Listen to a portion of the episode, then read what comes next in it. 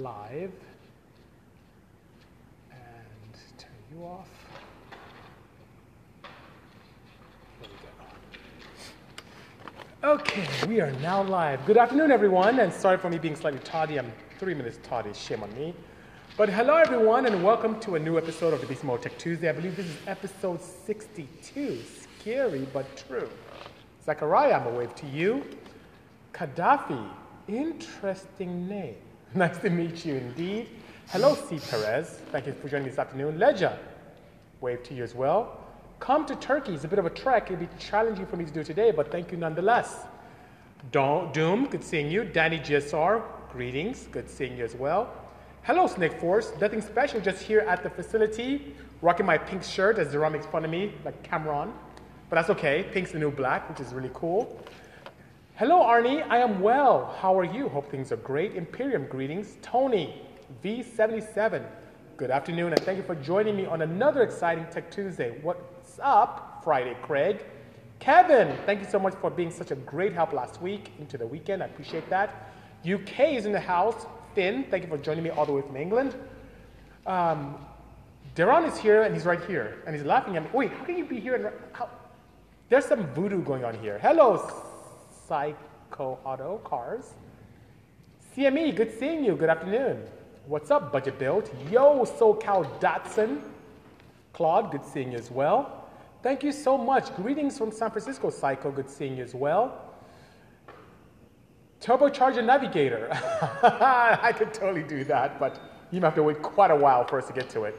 North Carolina. Thank you for joining this afternoon. Izzy Steele. Hello. Uh, Kevin says, what's going on, Duran? Just working. Yes, it, it's good to meet with you today as well. Psych. King, good seeing you. Okay, let's get to it as SoCal Datsun is saying. I am well, Jared. Good seeing you. Poland, thank you so much for joining me. Um, Brad's Car Live. Um, that would be, you know, that's actually a good idea. That won't be a bad idea, though. So I have Brad's car right behind the S two thousand. I was going to do a baseline before I came in, but I couldn't get to it. So much going on here. Um, Brooklyn. Brooklyn's in the house. Good seeing you, you know. Um, wow, best to you, Johnny. I wish you the best, you know, by all means. And Dip and Deep is saying, let's talk tech. And before we begin, Dip and Deep, um, I would like, oh, Dolph, you should be studying in class, you know. You should be studying. Turbo, I look forward to exceeding your expectations as well. I have this S two thousand today. Duran is working on an S I, ninth gen. It's going to be a lot of fun, you know. Thank you so much, Karafi. I appreciate the kind words. Jiffy Lube in Costa Mesa is in the house. Thank you for joining us all the way from Jiffy Lube. Greetings, everyone. Thank you so much, Javron. I appreciate the kind words. So that being said, today I want to start about talk about really one thing in particular that I got a ton of messages on this week, which is interesting, and uh, go Ram, and that is break-in, engine break-in. So right here behind me is a full road race car that we're going to go from factory and upgrade to an A E M Infinity. But the question I get a lot, and I got a lot this week for me to talk about today, is about engine break-in and the proper way to do that. So of course, when you have a proper break-in, a fresh engine on it for myself or Duran or some facility or something you may have done yourself, the initial critical break-in is very, very important. And of course, I use this Pure Oil Onyx, which is a premium break-in oil. It's a mineral-based oil with very high zinc, so it protects. So that being said, um, one thing that you have to do first, if you did the engine yourself and you did a meticulous job, or someone like myself did it, or Duran, and it's impeccably done, you can literally pour in the amount that you need. In this case, I have an S A thirty, so if your engine requires a zero twenty, a five thirty, a ten thirty, this is what you should use to break-in. If you require a five forty, ten forty, zero forty, or twenty fifty, you should use the forty S A E.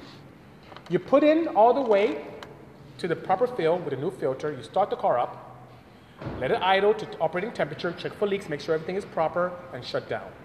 Do that warming up to operating temperature and shutting down three times. Now, if it's an engine that you don't quite know if the person did a good job in keeping things clean, you want to dump it out and put in fresh oil with a fresh filter. If it was meticulously put together, you can begin your excursion two ways. You can buy it at beast mode dot com. I believe they have it on Amazon as well if you're too far away from me. Um, even though I ship globally, that's no problem whatsoever. And you have two ways of breaking in properly. On the dyno, like what I'm going to put this S two thousand on very soon, after a partial and full throttle tune, which takes me about two to three hours, the engine is broken in. You can drain the oil and put in your oil of choice, ideally pure oil. If you have a street fairing vehicle, you can drive for two to three thousand miles on the main road. One thing to bear in mind is not to keep a constant R P M. You want to vary throttle slightly and vary the vacuum. Allow the rings to seat properly, because ring seal is very important. You have the zinc to protect the bearings. You have the zinc to protect the valve train, but you very much need to seal the, you know, the the, the rings properly by having a very nice interaction of the rings and the cylinders to have nice interaction to get a very nice seal, and you're good to go.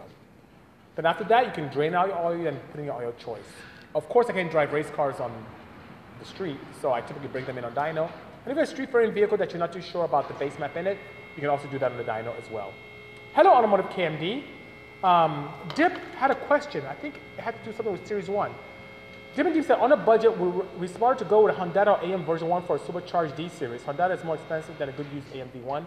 Um, Dip and Deep, because V one is not supported by A E M, I would not. I'd rather save up, elect on my services, even or Darrow, and get a proper V two on Infinity. That's the way to go. And uh, I have some open box, open box uh, both Infinities and Series two, so I can help you out there. You don't have to break the bank in getting proper engine management solutions for your setup, you know? Use the engine brakes. Yes, you can. You can use, of course, when you decel, you, it allows you to really seal the, the rings very nicely as well, you know? What makes your intake gases reusable? It seems they will compress after you install, and that's the beauty. It does not. So what you may see, especially if you install it with factory torque specs, it does not compress like you would see a composite gasket. So what makes it reusable is the material that it has and the fact that it doesn't, uh, what's the proper word I can use, distort upon install and, and disinstall. And one thing that I don't talk about, which I should, is the ports on each of these tend to run slightly larger than factory. And why do they do that? So when you clamp it down and the gasket expands slightly, it doesn't stick into the ports.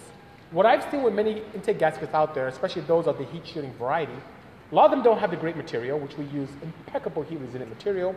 And secondly, the ports are exact same dimension as factory. And what happens is when you clamp it down with slight distortion, it tends to go into the port. And what's the purpose? It tends to inhibit flow. So with the B C Moto ones, you don't have to worry about that whatsoever.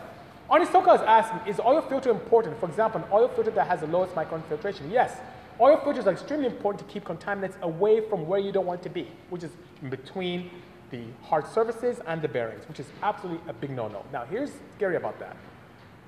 Small fil- micron filters are very good, but here's the danger if you get one that is not designed properly, that's super duper fine. You know what happens when those micron filters clog up? Bypass comes open into play. There's a bypass built into these filters, and you don't get any filtration at all. So even if you have long life oils that you can do six, seven thousand miles in terms of oil change, I make it a habit of changing the filter more often than that, just the filter itself, you know? Dalton has a question about his twenty eighteen C X nine. He wants to modify. It came with a two twenty-five horsepower turbo. Can you do anything for me? Well, right now I can't, because I don't have a great relationship with Mazda yet in terms of modification, but stay tuned. I may have something for you very soon. But right now, I don't have any products in that realm for the Mazda C X nine, you know? A J says, we always drive the Wago van on dealer plates or get a smog checked or register it Montana. I don't know yet. I really don't know, A J Thompson. I haven't quite decided. Right here, I have so much going on. We have quite a few projects we're picking up, and me trying to find a way to drive that on the street is the least of my worries, so I haven't decided on that yet, you know? Thank you so much, S B Machine. I have yours here. So when you visit, I'll have yours good and ready, you know? Danny just says, can I do compression test on your Integra? Yes, I could, but I prefer a leak down because compression doesn't tell me the, same, the whole story.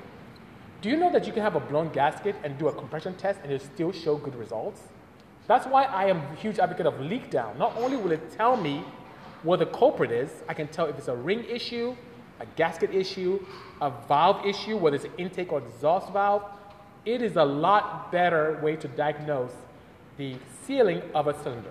You can compress it at T D C.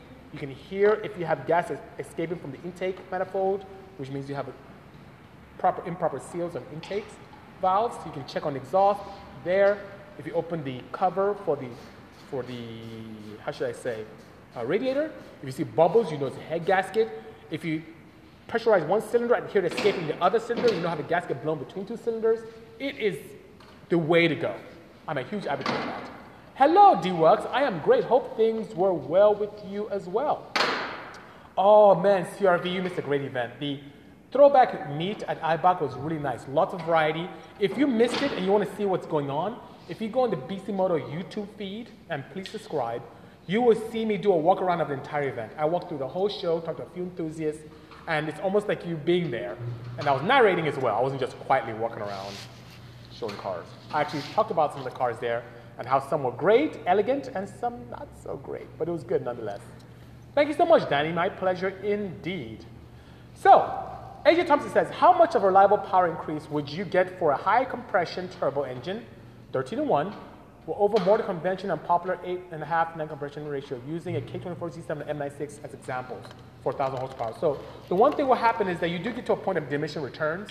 thirteen to one, you still may be able to see some good things, but I definitely would like to be able to see a proper camshaft so that the dynamic compression is in a decent spot and your static is not ridiculously high to where you can induce easy pre-ignition. Now, what you'll realize above and beyond just having high compression, you realize better throttle response, you make more power, less boost, but you do need to run a proper fuel. And you can keep it with the proper tuning very reliable.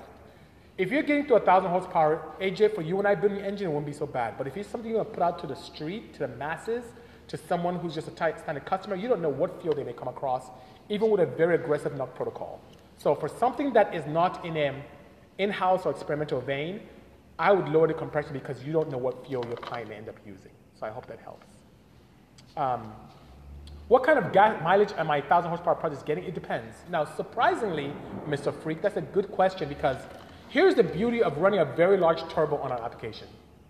Because you run a very large turbo and you're in a position where you don't get spooled to high R P Ms, when you're cruising, you are cruising in a vacuum. So it's like a not so efficient N A setup. When I say not so efficient, you have the turbine wheel in the way of the exhaust gas, so that takes away some efficiency. And typically most project cars do run in the lower compression ratio, static compression ratio uh, uh, environment. So that being said, you don't have the best use of mechanical leverage because your temperature is not super high when you're cruising. And plus you have this large blockage in the exhaust stream, which is a turbine wheel. So on average, I've seen, honestly, uh, about twenty-two miles per gallon on average on gasoline, and much less on E eighty-five, as low as, geez, eighteen, seventeen. It's not the greatest. Um, but I don't lean burn them. That's like just running at stoichiometric ratios of fourteen point seven. And the proper ratio for ethanol if you're running ethanol fuel. So I hope that helps, you know? M J, so you saw the video. I hope you liked it. Thank you so much. My thoughts on the A E M F I C. So Torque S E X ten, if you had an O B D zero setup, that's a very nice cost-effective way of being able to adjust fuel emission timing independently. If you have an earlier generation O B D one, it may be okay. The problem with the F I C with O B D two setups is that some of the computers nowadays are very clever, to whereby when you set up your fuel and ignition ratios, especially fuel ratios, that gives you the ideal power for your setup, the E C U could see it and, and, and put it back to factory. They could, in a short-term or long-term trim, put things back. Now, if you're very comfortable with the A M F I C, you could trick the factory E C U into seeing voltages that it thinks is stoichiometry, even though you're much richer, to keep your project very safe. Two challenges I have with that is, one, it doesn't allow me to have fail safes in the system, like boost cuts. It doesn't have, have fail safes like knock control, which is very important to me.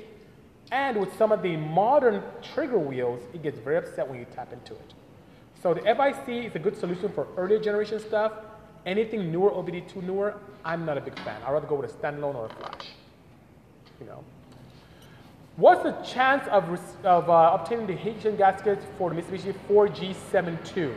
I don't have access to those, and to do one-off ones could be expensive. I'll give you an example. Sorry about the noise in the background. I'm able to help all of you with the twenty-four dollar gasket ship because I have quite a few and I want to help everyone. But if I'm to start afresh and do a one-off with programming, drawing up, and so on and so forth, and making a short run, it's going to cost one hundred dollars each gasket. So if you're, if you're able to Um, bear the cost of a one hundred dollar gasket each shooting, which still pays for itself after three uses, then by all means, send an email to me at sales at b c mode dot com.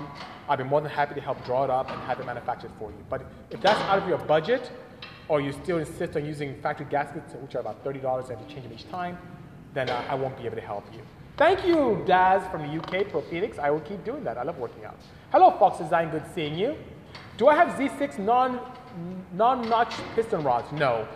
Because um, Mogoli is asking for the Z six, do I have any rods that don't allow you to notch?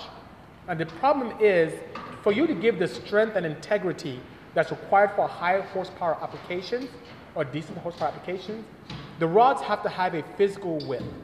And with that, you have to add a minimum notch. It's a small operation to do. If you're not comfortable doing it, take it to a machine shop, but I do not. I wouldn't even design rods like that because customers may put it in a high horsepower application and they bend and it can cause havoc for my customers. So I do not have those at all, you know? Is an S two Ultra Race ninety millimeter manifold too big for a Z one Cinnabar crank on E eighty-five and possibly stage two cams? Yes, that's a bit much. Um, especially if you're gonna do any, if you're using a stage two cam, that means you're not a full race application. And ninety millimeter is pretty big. What will happen is you'll have a very strange driving phenomenon right when that throttle body opens slightly. So when you open slightly, you have so much air coming in, it won't make for a good driver. I would really hover if you want something big in the seventy-four range. Hopefully that makes sense. Um, yeah, please do C R V, by all means, you know. Mowgli, please share the comment again. So much is coming in. Have a great day as well, Nap Designs. Um, Nathan said, I'm building a B twenty B in a C R X and boosted, of course. He'll be using my valve train, et cetera. Should he use a B eighteen C head to get V TEC or no, is it worth it? So here's the thing, it, it depends. I like the drivability that V TEC affords you. So if your goal is, let's say, three fifty to four hundred, no, you can stay with your B twenty B head, no problem. But if you're someone who wants to get a decent amount of power and you want to eat your cake and have it too, meaning you want good low R P M drivability and nice high boost application drivability, then yes, the V TEC one is, is worth it. But if you're three fifty, four hundred, no need. Don't, don't invest any more money there. You can definitely have a good time with your L S setup or B twenty L S head, which is not a challenge, you know? Any engines on strong engines that handle lots of amounts of boost, for example, three thirty P S I plus? Yes. Well, first, it depends on your turbocharger. So if you're talking about thirty P S I on a G T twenty-eight turbo versus thirty P S I on a G T forty-five, that's different. But one engine that handles boost very well is the two J Z Toyota. And with that, you can push quite a bit of boost with the type of turbos that people typically use, which is pretty nice, you know? Where did my D series cam gear go? They're not on the B C Moto website anymore. Actually, we still had some. I just sold some on Friday. So we're probably out of stock and we'll be getting some soon. I think I may have a red and a blue one in stock, but those are not very pretty. But I have a batch of black ones coming. Shoot me an email and I'll notify you when they're back in stock, you know? Um, yes, the, you're absolutely right, D M. That is a T A Motorsports. That's a topic we've discussed quite a bit. Thank you so much. I appreciate that, Rip. Day King, Rip the King. Yes, you want to cruise in vacuum, then turbo siding is, is, is critical. So I did good. I know you mentioned you wanted something that spools quick, but also gives you a decent amount of power. Anything that spools very quick, what will happen is when you're cruising, you'll be in boost. And when you're in boost, that means you're pushing air into the engine. And to keep your engine safe, when you have that air forced in, you have to have the appropriate amount of fuel. And fuel consumption is always something that comes in hand with more air. So what I did in my wagon, the old first wagon I had, which is very nice, and even the wagon I have now, is I size the turbo in such a way that when cruising, it's in vacuum and it's nice. Not when I'm cruising, I'm in boost. So that being said, when you tip into a boost is there, and that has a lot to do with not only your turbo sizing, but also the A R housing that you have for your turbocharger, you know? Kevin says V TEC is always worth it. Yes, it also depends on your driving style. It really does. Um, if you shift in vacuum, you produce better micro. Yes. Uh, can the R X seven F D three ever run consistently? Absolutely, sir. Yes, it can, you know. I want to buy pieces of rods, but I want to know if they are non-notch. So, Mowgli, no. Um, you can buy from me, but once again, as I mentioned, I don't design rods that you don't have to notch with, because the only way to get a D series rod for performance to clear with this ninety millimeter stroke is to have a very thin or close to dimensions of factor, which doesn't give integrity or strength. I'm big on reliability. And if it means you taking time and notching on the bottom of your sleeve, do it to allow you to have reliability. If you can do it, send it to a machine shop, and it's not that expensive to have them notch it for you. It's not a big deal.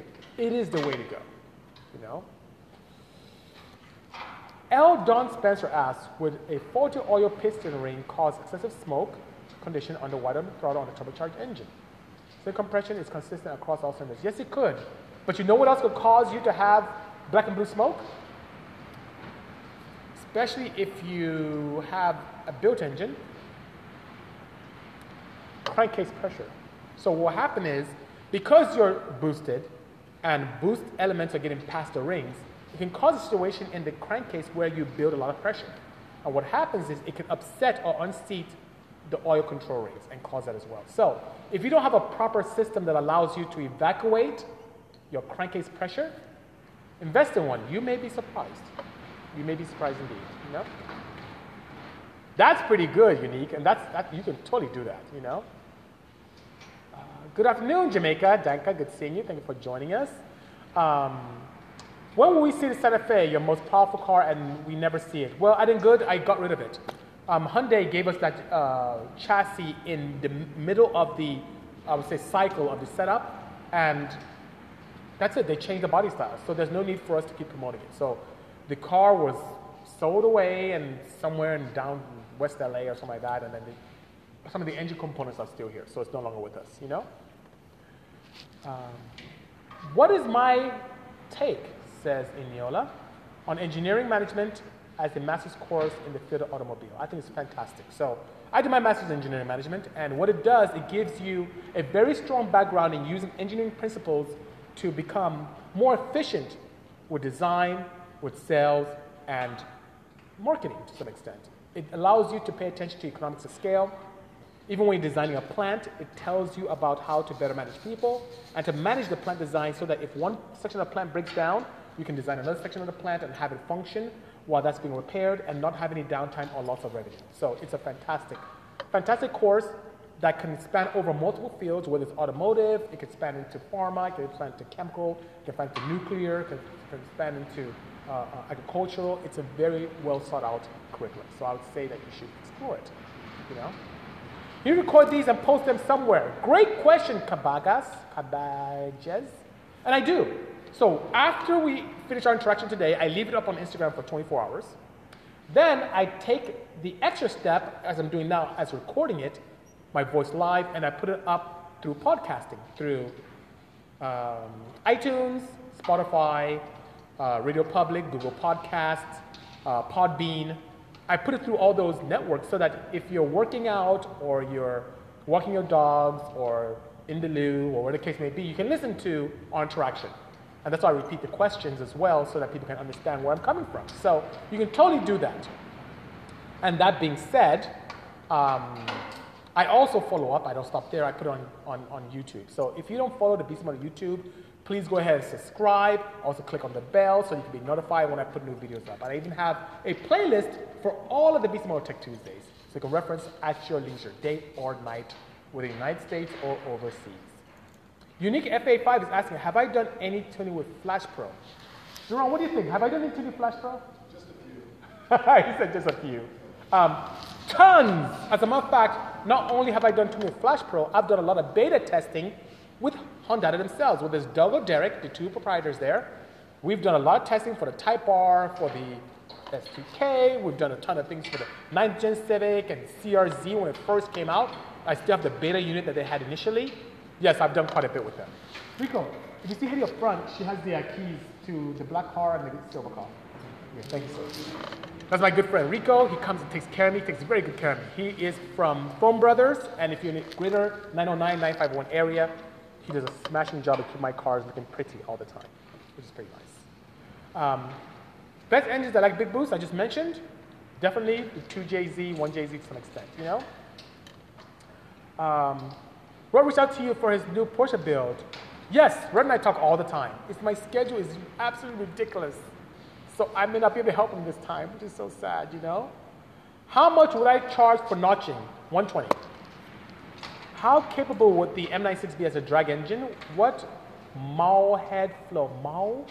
You see from it. What Mao? I don't know. I, I, most head flow? Could I see three hundred per cylinder on pump eighty-five? See, the, challenge, the one thing that I haven't pushed on the M ninety-six engines is how well the heads handle heat. So if you think about it, A J, what are internal combustion engines? And I talk about this a lot. What are they really? They're energy converters, glorified energy converters, where it takes the chemical energy of air, or better yet, the oxygen in air, Combined with the chemical energy and caloric content of the fuel being used, when combined in the right combination, you take that chemical energy, you ignite it, it turns through the element of combustion, that chemical energy into heat. That heat energy then in turn, in a perfect situation, does perfect work on top of the dome of the piston, which then pushes down on the piston and rod, which then the crankshaft turns that up and down motion into rotational motion. So, that being said, what does that mean? The only way to make more power is to have controllable heat that increases. So, if I want to make three hundred horsepower per cylinder, I have to generate a decent amount of heat. How well the M ninety-six head handle, I have not tested to that situation. I have comfortably tested it close to, I would say, maybe one eighty per cylinder without qualm, but three hundred per cylinder, even though the head flow could support it, I don't know if the metallurgy of the head would. So I hope that helps. My pleasure, Mugali. My pleasure indeed. Yes, I would love to play with Ecotec. I love different engine management solutions. It's the only one I haven't played with recently, T A. Could I explain the tuning advantages of Q sixteen versus an ethanol race fuel? You know, so when it comes to tuning advantages, here's the thing. Q sixteen contains a lot of olefins. And what that does with the olefin and also oxygenated compounds is it allows an opportunity to make more power per unit fuel consumed. Meaning, because it has the oxygenate, it has almost like a oxygen that can be released in the combustion chamber, which when you add the appropriate amount of fuel, you can make more power. Also, the advantages of Q sixteen is that you don't need as much fuel to make the same amount of power. So you don't have to go crazy with injector size. So if you're limited in injector size, you don't have to lose your mind. For example, if you want to make one thousand horsepower on an inline four, and you have access to, to the uh, twenty-two hundred c c injectors from, from, let's say, Bosch, you may get limited based upon your fuel requirements, especially if you have a decent fuel pressure. You may be limited to eight hundred fifty, maybe eight ninety horsepower to the wheels. But with Q sixteen, you can get to the four-digit mark at regular, not-so-crazy fuel pressure ratios. So that's one advantage. The disadvantage of the Q sixteen is because it contains olefins, it's not very compatible with a lot of injectors, including the one I just mentioned, the twenty-two hundred c c ones from Bosch, which are really natural gas injectors, but they have these very specialized seals that can get swollen up if you use Q sixteen.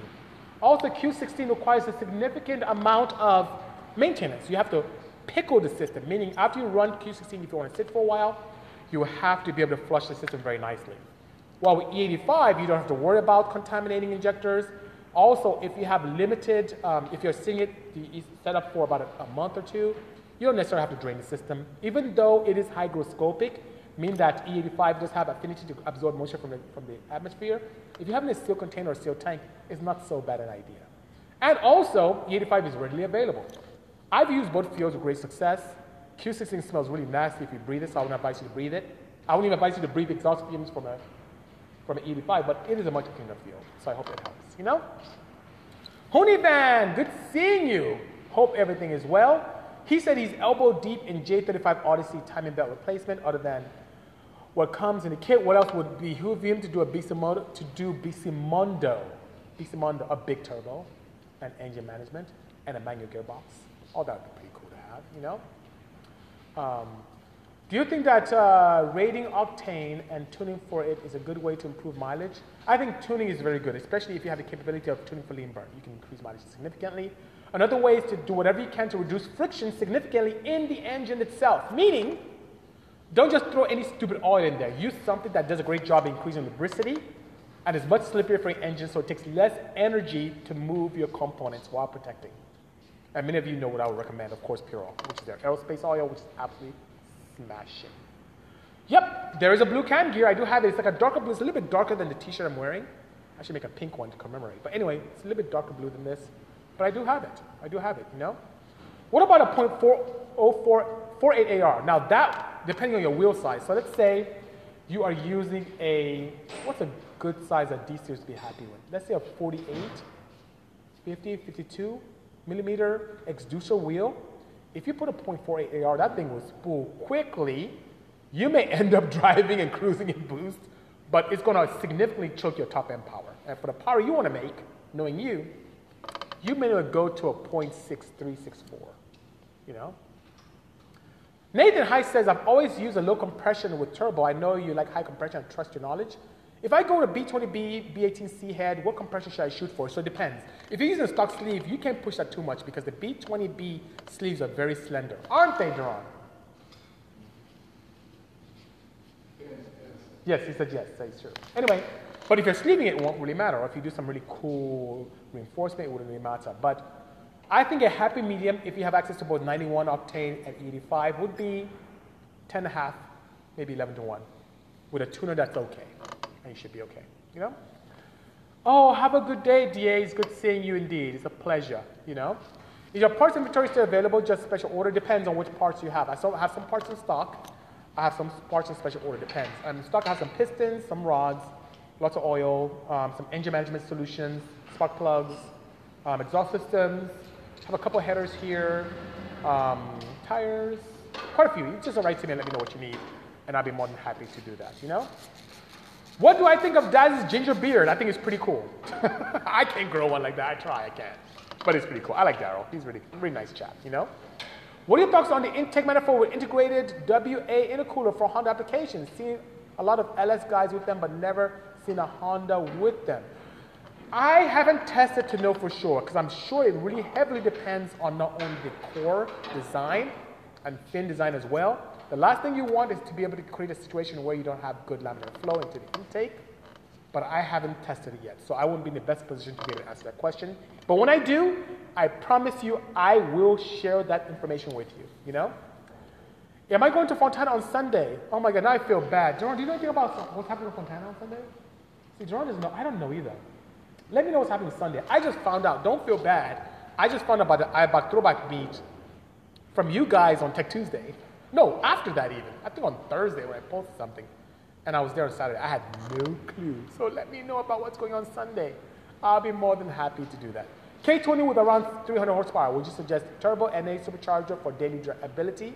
So a three hundred horsepower, and I assume you mean to the wheels, three hundred horsepower K-series, daily driven would be pretty interesting.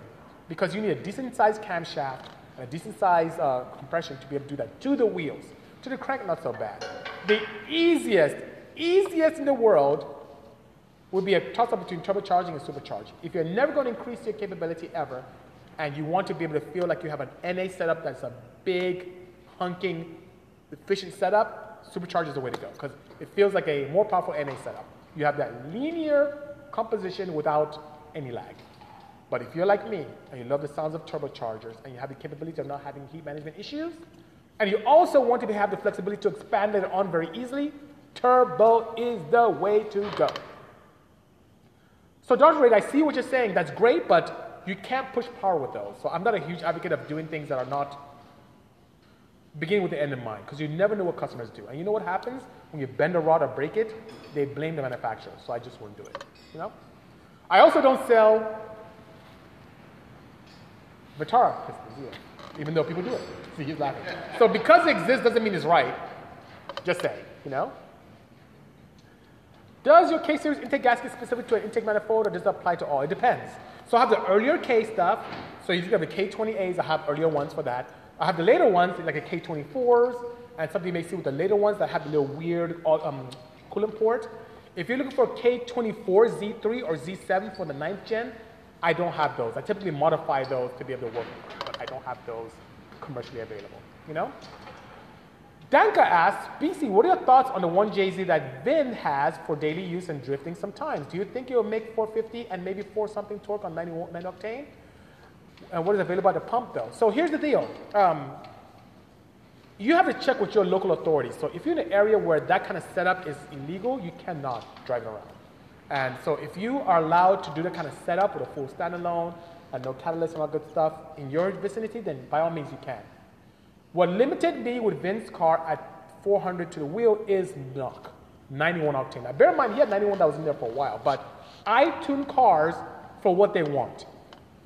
Can you push four fifty? Yes, you could, but it won't last very long, not with how his setup was at the time. Reliability is extremely important to me. And what limited me at four hundred was the knock capability of the field he ran. So when I started pushing north of four hundred, the, it wasn't super noisy, but I think, if my memory serves me correctly, cylinder five was extremely noisy. I added fuel, retarded timing in that realm in high boost where that happened. And long story short, it continued to knock. So I put it back to four hundred where it was safe. I built a knock protocol, so if it ever gets to a hot day or a bad batch of fuel, something happens, Within reason, the E C U will retard timing automatically per cylinder and add fuel per cylinder to keep his engine safe. One easy way to be able to do that is to add a camshaft. So if you have the aftermarket camshaft to that V V T I head, maybe something that's custom, something we can design, you by all means can reach or even exceed that goal. But he had a factory camshaft in there, so that limited us. So I hope that helps. Is there any need for vacuum pumps for better ring sealing in modern engines? Yes and no. Modern engines typically have it. You know how you have that P V C that goes from your valve cover to your intake manifold? That is a pseudo pump. So what happens is air rushes into your intake as per consumption of your engine. You create a differential. You create a depression. A depression where it creates a vacuum via the crankcase because of the intake air rushing into your intake. So that being said, it is required. It helps with emissions, it helps with C O, yes. When most people do crazy modifications, they take them out. On my Insight, I have two nice pumps, two housings that help suck, suck that out and create power and sealing for me. So it's good to have, you know? Are you going to be the G eighty Sport or G seventy? Great question. I just had interaction last week with Irwin, who is the president of the Genesis division. So let's see what happens. It takes time. Nothing set in stone right now. Thanks for the reverse, brother. The response, brother, says, why seventy? My good friend Edgar and Eric, the twins, yes, yes, great. I did Insane Racing, yes, Insane Racing. Actually, those are the guys who bought my C R X. They need to bring that car out, make sure it runs. Have I ever done any off-road or street legal off-road builds? Yes, I have. Hello, damn it, Sam eighty-seven, good seeing you, good evening. Marco, Alfie, how are you? Good to see you. How did it come up before you to tune the Hoonigan one J Z S fourteen? Well, very simple. Um, I've had very successful projects with them over there. So as you may think far back to, wow, years ago when Brian Scotto built his uh, R W B car, I met him to buy his old fenders for a project. So that's how I interacted with them. And they knew about me, but we never interacted. And that established a relationship. So we started by doing some things with Insight. And then if you remember, not too long ago, I took over the Odyssey, which is right next to me here. As you can see, I'm just turning this over here so you guys can see it. That's the Odyssey right there. And then we carried on to bringing over, I think we did something, something with the, uh, the Cayman that's in the showroom. And we did something at, uh, with K W at Willow Springs. Then we had the opportunity to take the center seat, which is outside us on the door right there, and then now the wagon. So they have seen my projects and how successful they've been and how I have so much fun and how they are fantastic. They get exposed to tons of builders and tuners. And when they saw what I was able to do, they were very impressed and wanted me to tune their own cars, which is pretty nice. Happy Tuesday uh, as well, Alfie. Good seeing you. Um, I think it says, now it's so, do you have any plans to make a shop monster when you build purely for big numbers? Um, I don't really, you know, I don't build purely for big numbers, I think, good. It's, it's really a proof of concept. So many times I do something to see how far we can push it. One example was the Mustang, which I was in, that thing was laggy, it was horrible. But it got to a very high number, nine hundreds, but it was horrible. Hated that. Even smoked weird, it was just a weird, weird setup. And then um, other projects I have, talking about future projects I have coming up, right here I have the one ninety E, which I want to do some crazy stuff with. We have the, I want to shock people with the A W one, um, A W eleven, Uh, M R two, so we have that coming on. With negotiations with Acura, negotiations with Honda, negotiations with Hyundai, negotiations with Ford. We have all these brands we're negotiating with to do some really cool stuff. You know, maybe just this. Here we go. So it depends. Have you ever thought about making a D V D about vehicle education that would break down block to crank to compression and so on? I haven't thought of that. That may be a good idea, Darkstar. I really haven't thought of that. You know. Dip and Deep says, B C Empire Auto, F T W. Thank you so much, sir. Thank you. Here, Darren said, thank you very much as well. Thank you so much, Cabbages. Good seeing you. Would you have the same dynamic compression ratio with low static compression ratio with a small cam as high? Yes, you would. Absolutely. So A J is asking, would you have the same dynamic compression ratio with low static compression with a small cam as a high static compression ratio with a big cam? Absolutely. Dynamic is what really matters when you really think about it and break it down. You know? Also, do you think learning tuning from a high-performance academy is a good way to learn tuning? It is, but there's nothing better than first-hand experience, than getting a project, your car yourself, and playing with yourself. Not customers' cars, but your own. A E M Infinity. So speaking of A E M, Kevin, I did send your E C U yesterday, need more time with it, so hopefully I can hear back from them tomorrow. Which would be nice, you know? Where's the Volvo at? I don't have a Volvo. Darren's frowning over here. I don't have a Volvo. Now, when I was at the um, event this weekend in Corona at I B A C, I saw a cool Volvo wagon. I'm like, oh, I should build one of these. But I haven't built one yet. I don't have one yet at all. How's the S Q two K behind you? I have one like it. You do, Dark Star. Well, this is a two thousand four. It's two thousand. Um, it has a factory E C U full track duty. It's Brad Muggs. He is the uh, previous G M for Norm Reeves. And he brought it here so we can do a baseline, see where it is, and then upgrade to A E M Infinity so you can have a lot of fun. So I'm going to build a bunch of fail-safes in for him, do launch control for him, give him the capability to have impeccable drivability and improve his lap times on the track without sacrificing fuel ratio or fuel economy, you know? That Accord was on Flash Pro. Uh, which Accord? Yeah, we've had quite a few. I've had Accords on Flash Pro. I've had Accords on K-Tuner. Quite a bit. How do I feel about the A B one eight two four? Please talk about it. Okay, I'd be more than happy to. This is the California law where people are so scared and losing their minds about what's going on. And what's very strange is that Kevin and I were talking about that this weekend. And Kevin even educated me on a lot of this, a lot of this because he spoke to quite a few people in law enforcement.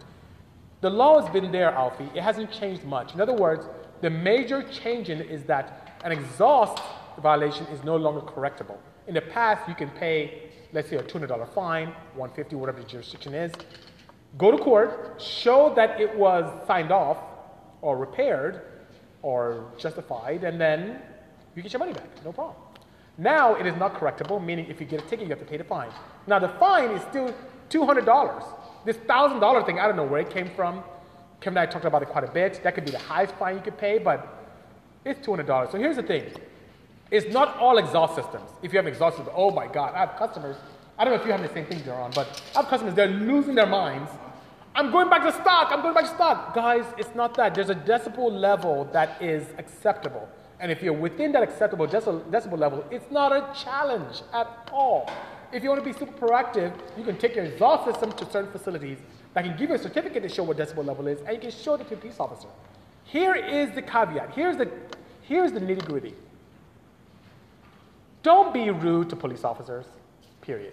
If a police officer pulls you over, be cooperative, be nice.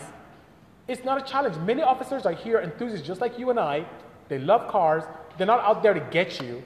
They really want to be able to assist and make sure that everyone is safe. Now, if you have an exhaust that's just ridiculously loud and you have a downpipe and so on and so forth, and it's out of control, yeah.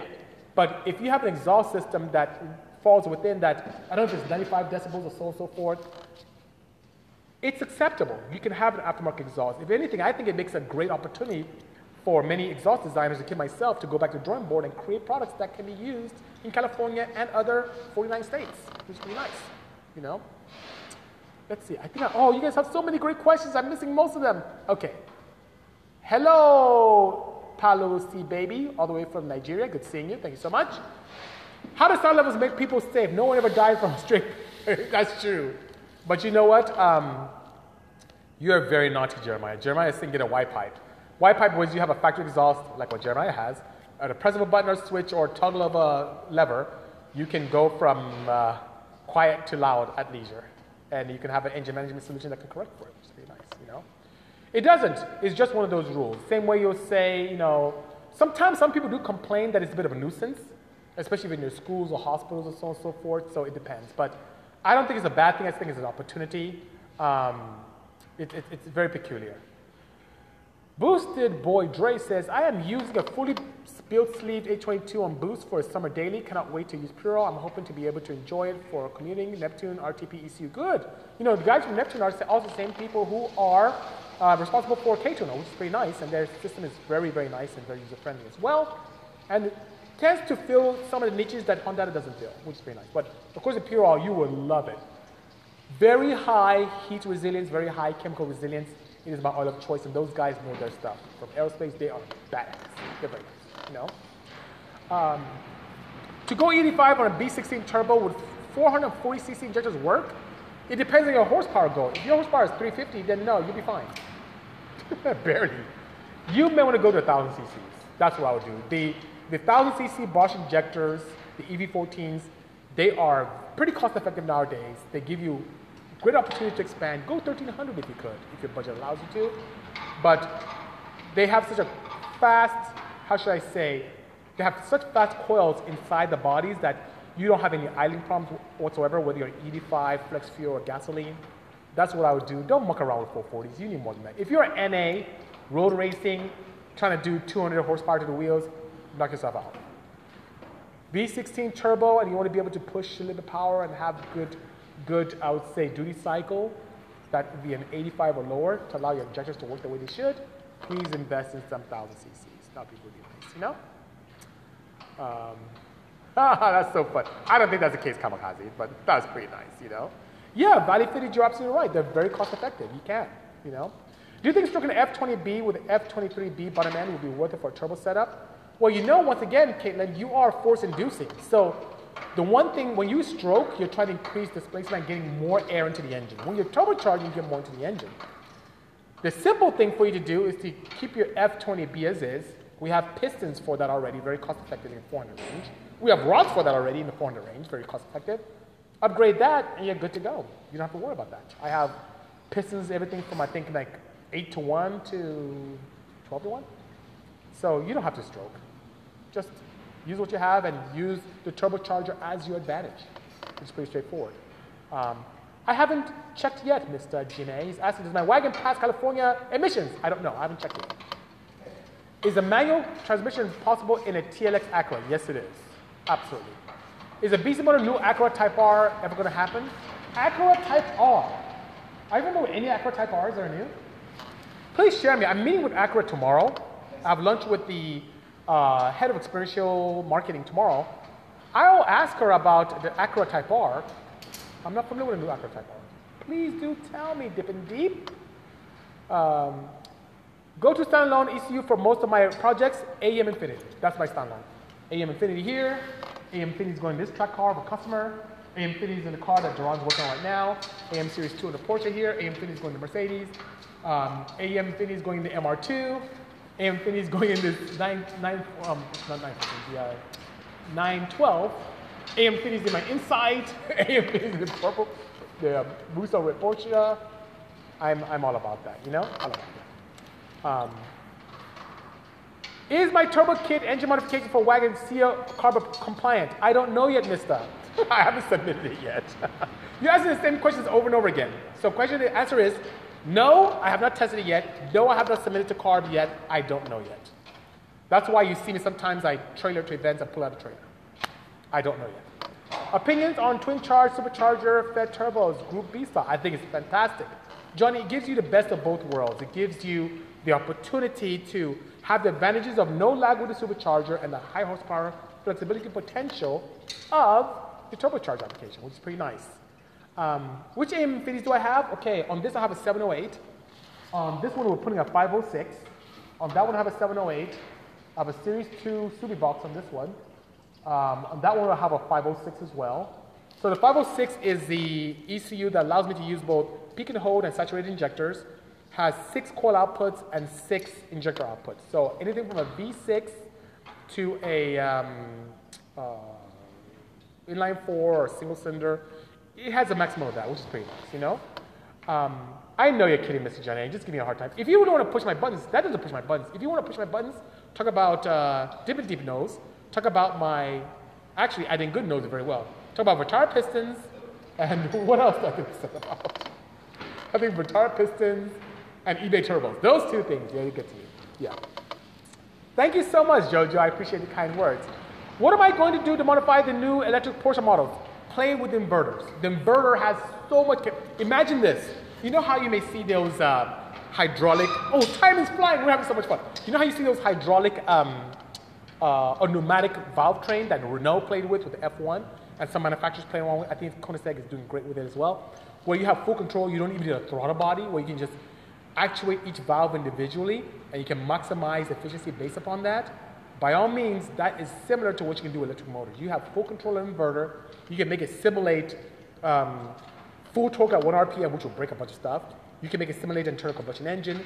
You can, de you can use it to control the regen function, where you can use the brake to stop the car, or you can let off of it, and it'll stop like a go-kart. You just let off, and it'll stop the car. There's so much you can do. So getting access to that is one way to be able to modify. I think it opens up a world of possibilities in terms of modification and supercharging, you know? How difficult would it make an engine twin charge like a two J Z or one U Z? It's not so difficult if you had the engine base space, you know? What's the next build idea? I would say to incorporate efficiently, you know what? Let's talk about something crazy. To take old school cars and infuse modern E V technology. Yeah. We able to see Eddie? Did we see everything over here? For which one? Uh, right? Yeah. Do I have it here? Oh, yeah. Here we go. Okay. Um, next creative project after the wagon. It's a toss-up between the one ninety E right here I'm looking at and the A W one. No, I keep saying A W one. A W eleven M R T. You know, that'd be pretty cool. You know.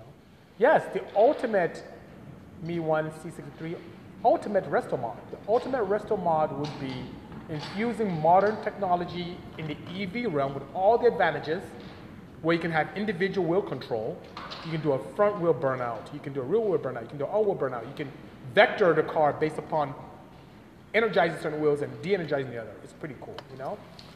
Diesel's I think good, as he says, a big power diesel are becoming less and less advantageous in terms of appeal for the masses.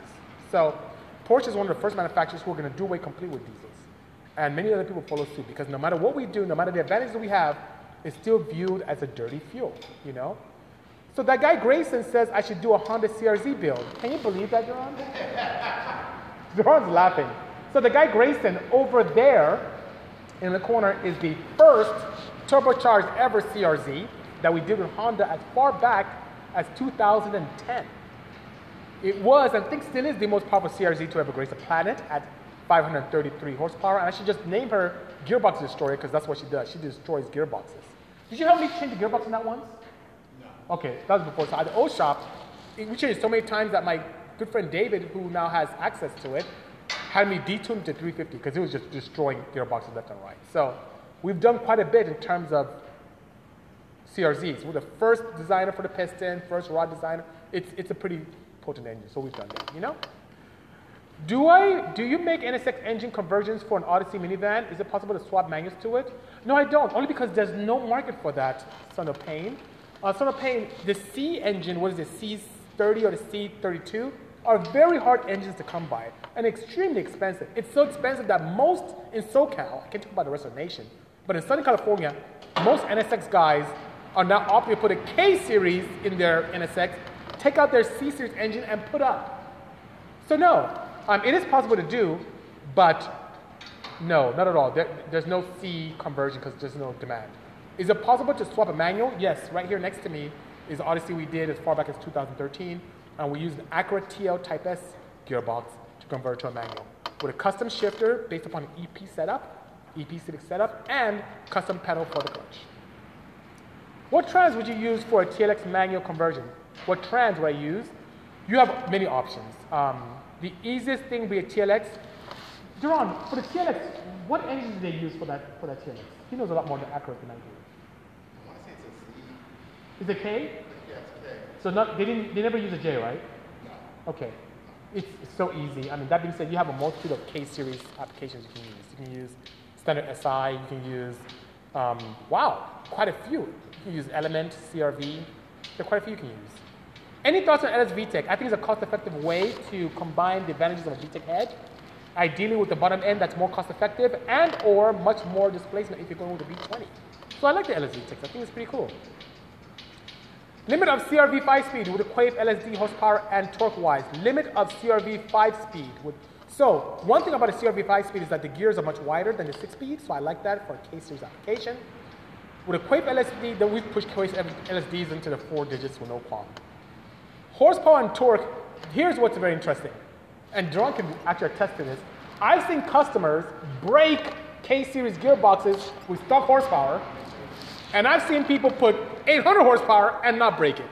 So it has a lot to do with driving style. And maybe age and care of the gearbox. Was that Duran? Yeah, so maintenance, as you said, you know. What's the gearbox code you used in the original wagon build? I used, oh, I don't know what code the gearbox was, I don't remember, but I did use the gearbox out of the E K. So that was um, ninety-six to two thousand Civic E X.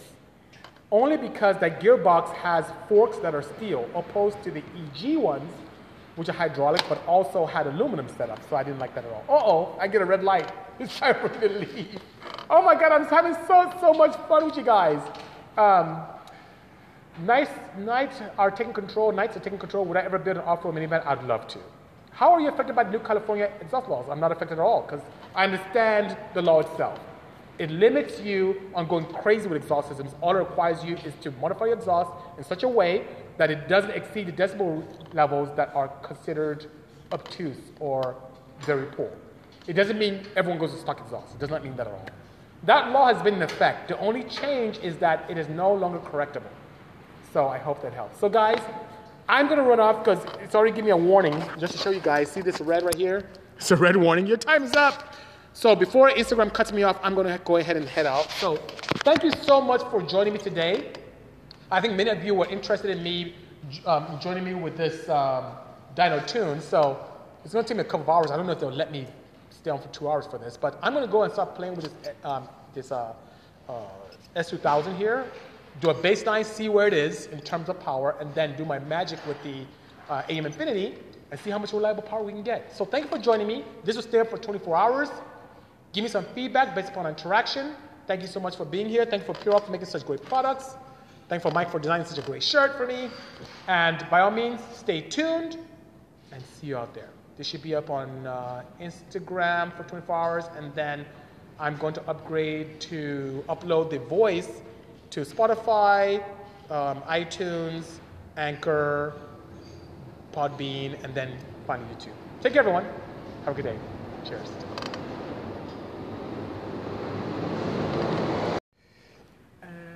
Live and turn you off. There we go. Okay, we are now live. Good afternoon, everyone, and sorry for me being slightly tardy. I'm three minutes tardy, shame on me. But hello, everyone, and welcome to a new episode of the B C Moto Tech Tuesday. I believe this is episode sixty-two. Scary but true. Zachariah, I'm a wave to you. Gaddafi, interesting name. Nice to meet you indeed. Hello, C. Perez. Thank you for joining me this afternoon. Leja, wave to you as well. Come to Turkey. It's a bit of a trek. It'll be challenging for me to do today, but thank you nonetheless. Don, Doom, good seeing you. Danny G S R, greetings. Good seeing you as well. Hello, Snake Force. Nothing special, just here at the facility, rocking my pink shirt as Zara makes fun of me, like Cameron. But that's okay. Pink's the new black, which is really cool. Hello, Arnie. I am well. How are you? Hope things are great. Imperium, greetings. Tony, V seventy-seven. Good afternoon, and thank you for joining me on another exciting Tech Tuesday. What's up, Friday, Craig? Kevin, thank you so much for being such a great help last week into the weekend. I appreciate that. U K is in the house. Finn, thank you for joining me all the way from England. Um, Deron is here, and he's right here, and he's laughing at me. Wait, how can you be here? And how? There's some voodoo going on here. Hello, Psycho Auto Cars. C M E, good seeing you. Good afternoon.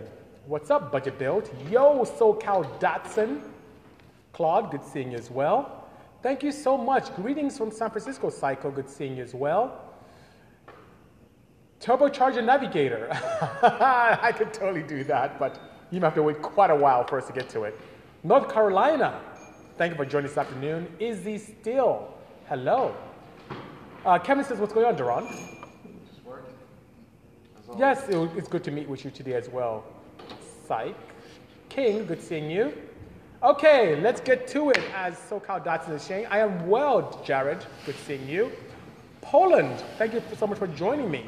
Um, Brad's Car Live. Um, that would be, you know, that's actually a good idea.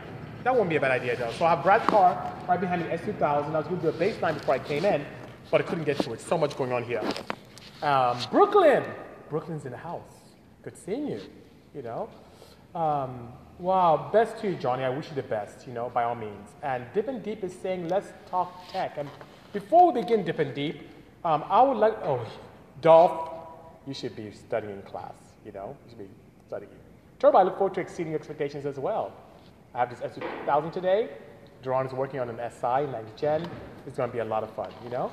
Thank you so much, Karafi. I appreciate the kind words. Jiffy Lube in Costa Mesa. is in the house. Thank you for joining us all the way from Jiffy Lube. Greetings, everyone. Thank you so much, Javron. I appreciate the kind words. So that being said, today I want to start about talk about really one thing in particular that I got a ton of messages on this week, which is interesting. And uh, go Ram. And that is break-in, engine break-in. So right here behind me is a full road race car that we're going to go from factory and upgrade to an A E M Infinity. But the question I get a lot, and I got a lot this week for me to talk about today, is about engine break-in and the proper way to do that. So of course, when we have a proper break-in, fresh engine either for myself or Duran or some facility or something you may have done yourself, the initial critical break-in is very, very important. And of course, I use this Pure Oil Onyx, which is a premium break-in oil. It's a mineral-based oil with very high zinc, so it protects. So that being said, um, one thing that you have to do first, if you did the engine yourself and you did a meticulous job, or someone like myself did it, or Duran, and it's impeccably done, you can literally pour in the amount that you need. In this case, I have an S A thirty, so if your engine requires a zero twenty, a five thirty, a ten thirty, this is what you should use to break-in. If you require a five forty, ten forty, zero forty, a twenty fifty, you should use the forty S A E. You put in all the way to the proper fill with a new filter. You start the car up, let it idle to operating temperature, check for leaks, make sure everything is proper, and shut down. Do that warming up to operating temperature and shutting down three times. Now, if it's an engine that you don't quite know if the person did a good job in keeping things clean, you want to dump it out and put in fresh oil with a fresh filter. If it was meticulously put together, you can begin your excursion two ways. You can buy it at beast mode dot com. I believe they have it on Amazon as well if you're too far away from me. Um, even though I ship globally, that's no problem whatsoever.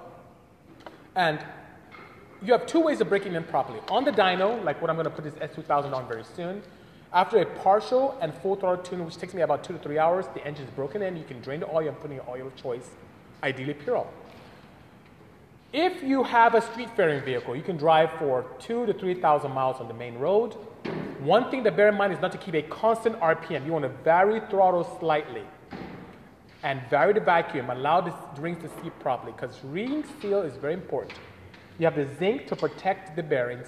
You have the zinc to protect the, the valve train, but you very much need to seal the, you know, the the the rings properly by having a very nice interaction of the rings and the cylinders to have nice interaction to get a very nice seal and you're good to go. Then after that, you can drain out your oil and put in your oil choice. Of course, I can drive race cars on the street, so I typically bring them in on dyno. And if you have a street-faring vehicle that you're not too sure about the base map in it, you can also do that on the dyno as well. Hello, Automotive K M D. Um, Dip had a question. I think it had to do something with Series one. Dip and Deep said, on a budget, we're, we're smarter to go with a Hondata or A M version one for a supercharged D series. Hondata is more expensive than a good used A M V one. Um, Dip and Deep, because V one is not supported by A E M, I would not. I'd rather save up, elect for my services, even or Daryl, and get a proper V two or Infinity. That's the way to go. And uh, I have some open box, open box uh, both Infinities and Series two, so I can help you out there. You don't have to break the bank in getting proper engine management solutions for your setup, you know? Use the engine brakes. Yes, you can. You can use, of course, when you decel, you, it allows you to really seal the, the rings very nicely as well, you know? What makes your intake gases reusable? It seems they will compress after you install, and that's the beauty. It does not. So what you may see, especially if you install it with factory torque specs, it does not compress like you would see a composite gasket. So what makes it reusable is the material that it has and the fact that it doesn't, uh, what's the proper word I can use, distort upon install and, and disinstall. And one thing that I don't talk about, which I should, is the ports on each of these tend to run slightly larger than factory. And why do they do that? So when you clamp it down and the gasket expands slightly, it doesn't stick into the ports. What I've seen with many intake gaskets out there, especially those of the heat shielding variety, a lot of them don't have the great material, which we use impeccable heat resilient material. And secondly, the ports are exact same dimension as factory. And what happens is when you clamp it down with slight distortion, it tends to go into the port. And what's the purpose? It tends to inhibit flow. So with the B C Moto ones, you don't have to worry about that whatsoever. Anisoka is asking, is oil filter important? For example, an oil filter that has the lowest micron filtration. Yes, oil filters are extremely important to keep contaminants away from where you don't want to be, which is in between the hard surfaces and the bearings, which is absolutely a big no-no. Now, here's scary about that. Small fil micron filters are very good, but here's the danger if you get one that is not designed properly, that's super duper fine. You know what happens when those micron filters clog up? bypass comes open into play. There's a bypass built into these filters, and you don't get any filtration at all. So even if you have long life oils that you can do six, seven thousand miles in terms of oil change, I make it a habit of changing the filter more often than that, just the filter itself, you know? Dalton has a question about his twenty eighteen C X nine. He wants to modify. It came with a two twenty-five horsepower turbo. Can you do anything for me? Well, right now I can't because I don't have a great relationship with Mazda yet in terms of modification, but stay tuned. I may have something for you very soon. But right now, I don't have any products in that realm for the Mazda C X nine, you know? A J says, we always drive the Wago van on dealer plates or get a smog checked or register it Montana. I don't know yet. I really don't know, A J Thompson. I haven't quite decided. Right here, I have so much going on. We have quite a few projects we're picking up, and me trying to find a way to drive that on the street is the least of my worries, so I haven't decided on that yet, you know? Thank you so much, S B Machine. I have yours here. So when you visit, I'll have yours good and ready, you know? Danny just says, can I, says, can I do compression test on your integral? Yes, I could, but I prefer a leak down because compression doesn't tell me the, same, the whole story. Do you know that you can have a blown gasket and do a compression test and it'll still show good results? That's why I am a huge advocate of leak down. Not only will it tell me where the culprit is, I can tell if it's a ring issue, a gasket issue, a valve issue, whether it's an intake or exhaust valve. It is a lot better way to diagnose the sealing of a cylinder.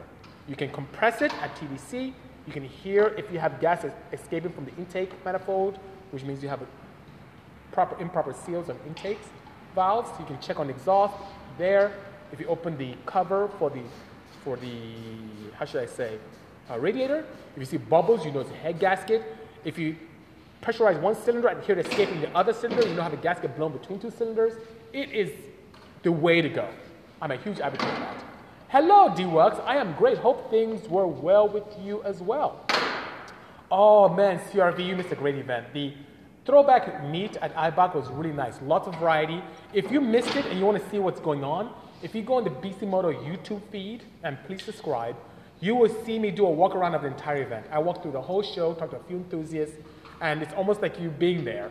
And I was narrating as well. I wasn't just quietly walking around showing cars. I actually talked about some of the cars there, and how some were great, elegant, and some not so great, but it was good nonetheless.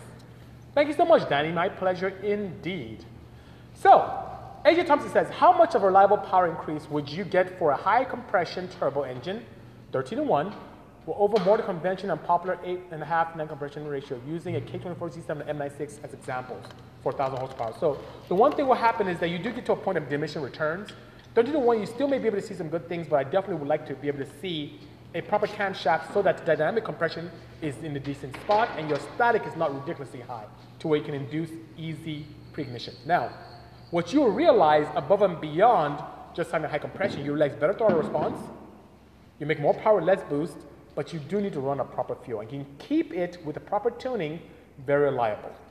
If you're getting to one thousand horsepower, A J, for you and I building an engine, it won't be so bad. But if it's something you're going to put out to the street, to the masses, to someone who's just a tight standard customer, you don't know what fuel they may come across, even with a very aggressive knock protocol.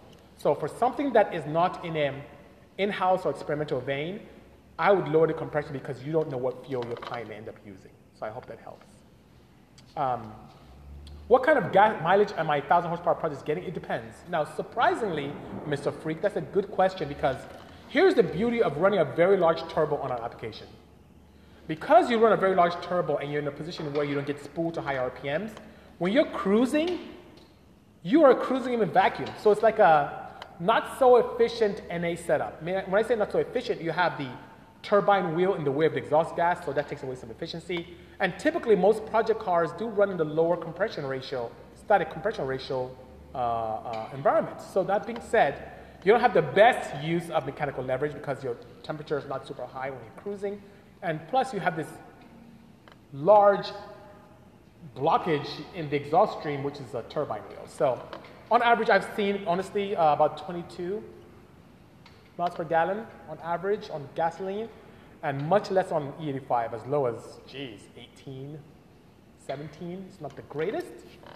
Um, but I don't lean burn them. That's like just running at stoichiometric ratios of fourteen point seven. And the proper ratio for ethanol if you're running ethanol fuel. So I hope that helps, you know? M J, so you saw the video. I hope you liked it. Thank you so much.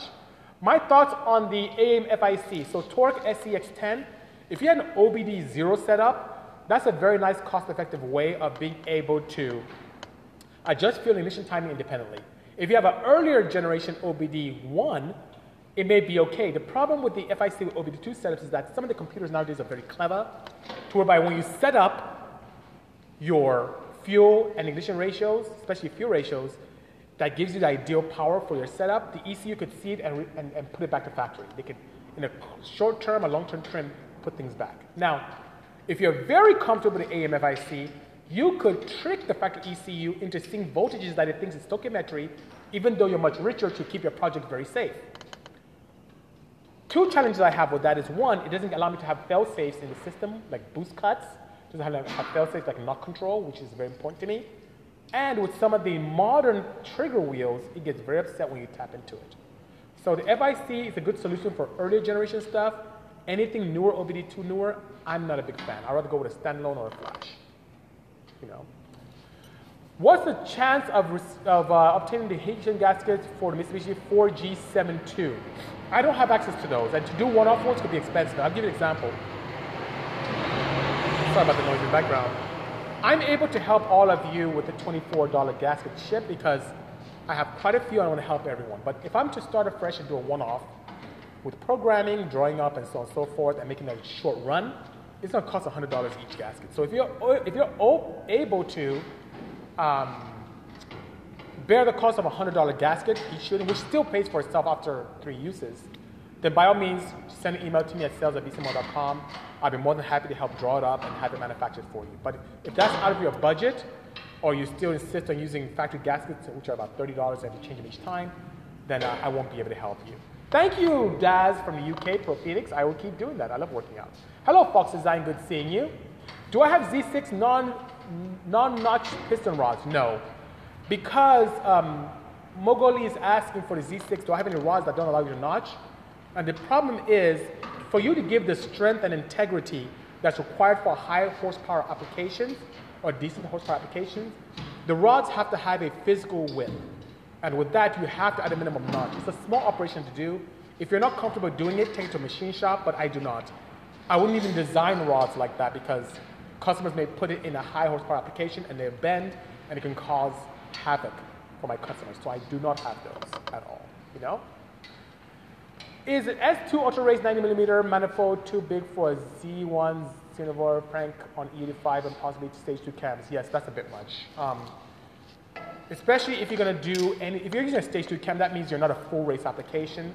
And ninety millimeter is pretty big. What will happen is you'll have a very strange driving phenomenon right when that throttle body opens slightly. So when you open slightly, you have so much air coming in, it won't make for a good driver. I would really hover if you want something big in the seventy-four range. Hopefully that makes sense. Um, yeah, please do C R V by all means, you know. Mowgli, please share the comment again. So much is coming in. Have a great day as well, Nap Designs. Um, Nathan said, I'm building a B twenty B in a C R X and boosted, of course. He'll be using my valve train, et cetera. Should he use a B eighteen C head to get V TEC or no? Is it worth it? So here's the thing. It, it depends. I like the drivability that V TEC affords you. So if your goal is, let's say, three fifty to four hundred, no, you can stay with your B twenty B head, no problem. But if you're someone who wants to get a decent amount of power and you want to eat your cake and have it too, meaning you want good low R P M drivability and nice high boost application drivability, then yes, the V TEC one is, is worth it. But if you're three fifty, four hundred, no need. Don't, don't invest any more money there. You can definitely have a good time with your L S setup or B twenty L S head, which is not a challenge, you know? Any engines on strong engines that handle lots of amounts of boost, for example, three thirty P S I plus, yes. Well, first, it depends on your turbocharger. So if you're talking about thirty P S I on a G T twenty-eight turbo versus thirty P S I on a G T forty-five, that's different. But one engine that handles boost very well is the two J Z Toyota. And with that, you can push quite a bit of boost with the type of turbos that people typically use, which is pretty nice, you know? Where did my D-Series cam gear go? They're not on the B C Motor website anymore. Actually, we still had some. I just sold some on Friday. So we're probably out of stock, and we'll be getting some soon. I think I may have a red and a blue one in stock, but those are not very pretty. But I have a batch of black ones coming. Shoot me an email, and I'll notify you when they're back in stock, you know? Um, Yes, the, you're absolutely right, T M. That is a T A Motorsports. That's a topic we've discussed quite a bit. Thank you so much. I appreciate that, Rip Day King. Rip the King. Yes, you want to cruise in vacuum, then turbo siding is, is, is critical. So I did good. I know you mentioned you wanted something that spools quick, but also gives you a decent amount of power. Anything that spools very quick, what will happen is when you're cruising, you'll be in boost. And when you're in boost, that means you're pushing air into the engine. And to keep your engine safe, when you have that air forced in, you have to have the appropriate amount of fuel. And fuel consumption is always something that comes in hand with more air. So what I did in my wagon, the old first wagon I had, which is very nice, and even the wagon I have now, is I sized the turbo in such a way that when cruising, it's in vacuum and it's nice. Not when I'm cruising, I'm in boost. So that being said, when you tip into a boost is there, and that has a lot to do with not only your turbo sizing, but also the A R housing that you have for your turbocharger, you know? Kevin says VTEC is always worth it. Yes, it also depends on your driving style. It really does. Um, if you shift in vacuum, you produce better micro... uh, can the R X seven F D three ever run consistently? Absolutely, sir. Yes, it can, you know? I want to buy pieces and rods, but I want to know if they are non-notch. So Mowgli, no. Um, you can buy from me, but once again, as I mentioned, I don't design rods that you don't have to notch it, because the only way to get a D-series rod for performance to clear with this ninety millimeter stroke is to have a very thin or close to dimensions of factory, which doesn't give integrity or strength. I'm big on reliability. And if it means you taking time and notching in the bottom of your sleeve, do it to allow you to have reliability. If you can't do it, send it to a machine shop. And it's not that expensive to have them notch it for you. It's not a big deal. It is the way to go, you know? L. Don Spencer asks, would a faulty oil piston ring cause excessive smoke condition on the wide open throttle on a turbocharged engine? So compression is consistent across all cylinders. Yes, it could. But you know what else could cause you to have black and blue smoke? Especially if you have a built engine, crankcase pressure. So what happened is, because you're boosted and boost elements are getting past the rings, it can cause a situation in the crankcase where you build a lot of pressure. And what happens is it can upset or unseat the oil control rings and cause that as well. So if you don't have a proper system that allows you to evacuate your crankcase pressure, invest in one. You may be surprised. You may be surprised indeed. You know? That's pretty good, Unique, and that's, that, you can totally do that, you know? Uh, good afternoon, Jamaica. Danka, good seeing you. Thank you for joining us. Um, when will we see the Santa Fe, your most powerful car, and we never see it? Well, I didn't good. I got rid of it. Um, Hyundai gave us that uh, chassis in the middle of the, I would say, cycle of the setup, and that's it. They changed the body style, so there's no need for us to keep promoting it. So the car was sold away and somewhere in down West L A or something like that, and then the, some of the engine components are still here, so it's no longer with us, you know? Um, what is my take, says Inyola, on engineering management as a master's course in the field of automobile? I think it's fantastic. So I did my master's in engineering management, and what it does, it gives you a very strong background in using engineering principles to become more efficient with design, with sales, and marketing to some extent. It allows you to pay attention to economics of scale. Even when you're designing a plant, it tells you about how to better manage people and to manage the plant design so that if one section of the plant breaks down, you can design another section of the plant and have it function while that's being repaired and not have any downtime or loss of revenue. So it's a fantastic, fantastic course that can span over multiple fields, whether it's automotive, it can span into pharma, it can expand into chemical, it can span into nuclear, it can, it can span into Uh, uh, agricultural. It's a very well sought out curriculum. So I would say that you should explore it, you know. You record these and post them somewhere. Great question, Kabagas, Kabages. And I do. So after we finish our interaction today, I leave it up on Instagram for twenty-four hours. Then I take the extra step, as I'm doing now, as recording it, my voice live, and I put it up through podcasting, through um, iTunes, Spotify, Uh, Radio Public, Google Podcasts, uh, Podbean. I put it through all those networks so that if you're working out or you're walking your dogs or in the loo or whatever the case may be, you can listen to our interaction. And that's why I repeat the questions as well so that people can understand where I'm coming from. So you can totally do that. And that being said, um, I also follow up. I don't stop there. I put it on, on, on YouTube. So if you don't follow the B C Moto YouTube, please go ahead and subscribe. Also click on the bell so you can be notified when I put new videos up. And I even have a playlist for all of the B C Moto Tech Tuesdays, so you can reference at your leisure, day or night, whether in the United States or overseas. Unique F A five is asking, have I done any tuning with Flash Pro? Jerome, what do you think? Have I done any tuning with Flash Pro? Just a few. He said just a few. Um, tons. As a matter of fact, not only have I done tuning with Flash Pro, I've done a lot of beta testing with Hondata themselves, whether it's Doug or Derek, the two proprietors there. We've done a lot of testing for the Type R, for the S two K. We've done a ton of things for the ninth gen Civic and C R Z when it first came out. I still have the beta unit that they had initially. Yes, I've done quite a bit with them. Rico, if you see Hedy up front, she has the uh, keys to the black car and the silver car. Yeah, thank you, sir. That's my good friend Rico. He comes and takes care of me, takes very good care of me. He is from Foam Brothers, and if you're in the greater nine oh nine, nine five one area, he does a smashing job to keep my cars looking pretty all the time, which is pretty nice. Um, best engines that like big boosts, I just mentioned. Definitely the two J Z, one J Z to some extent, you know? Um, Rod reached out to you for his new Porsche build. Yes, Rod and I talk all the time. It's, my schedule is absolutely ridiculous, so I may not be able to help him this time, which is so sad, you know? How much would I charge for notching? one twenty.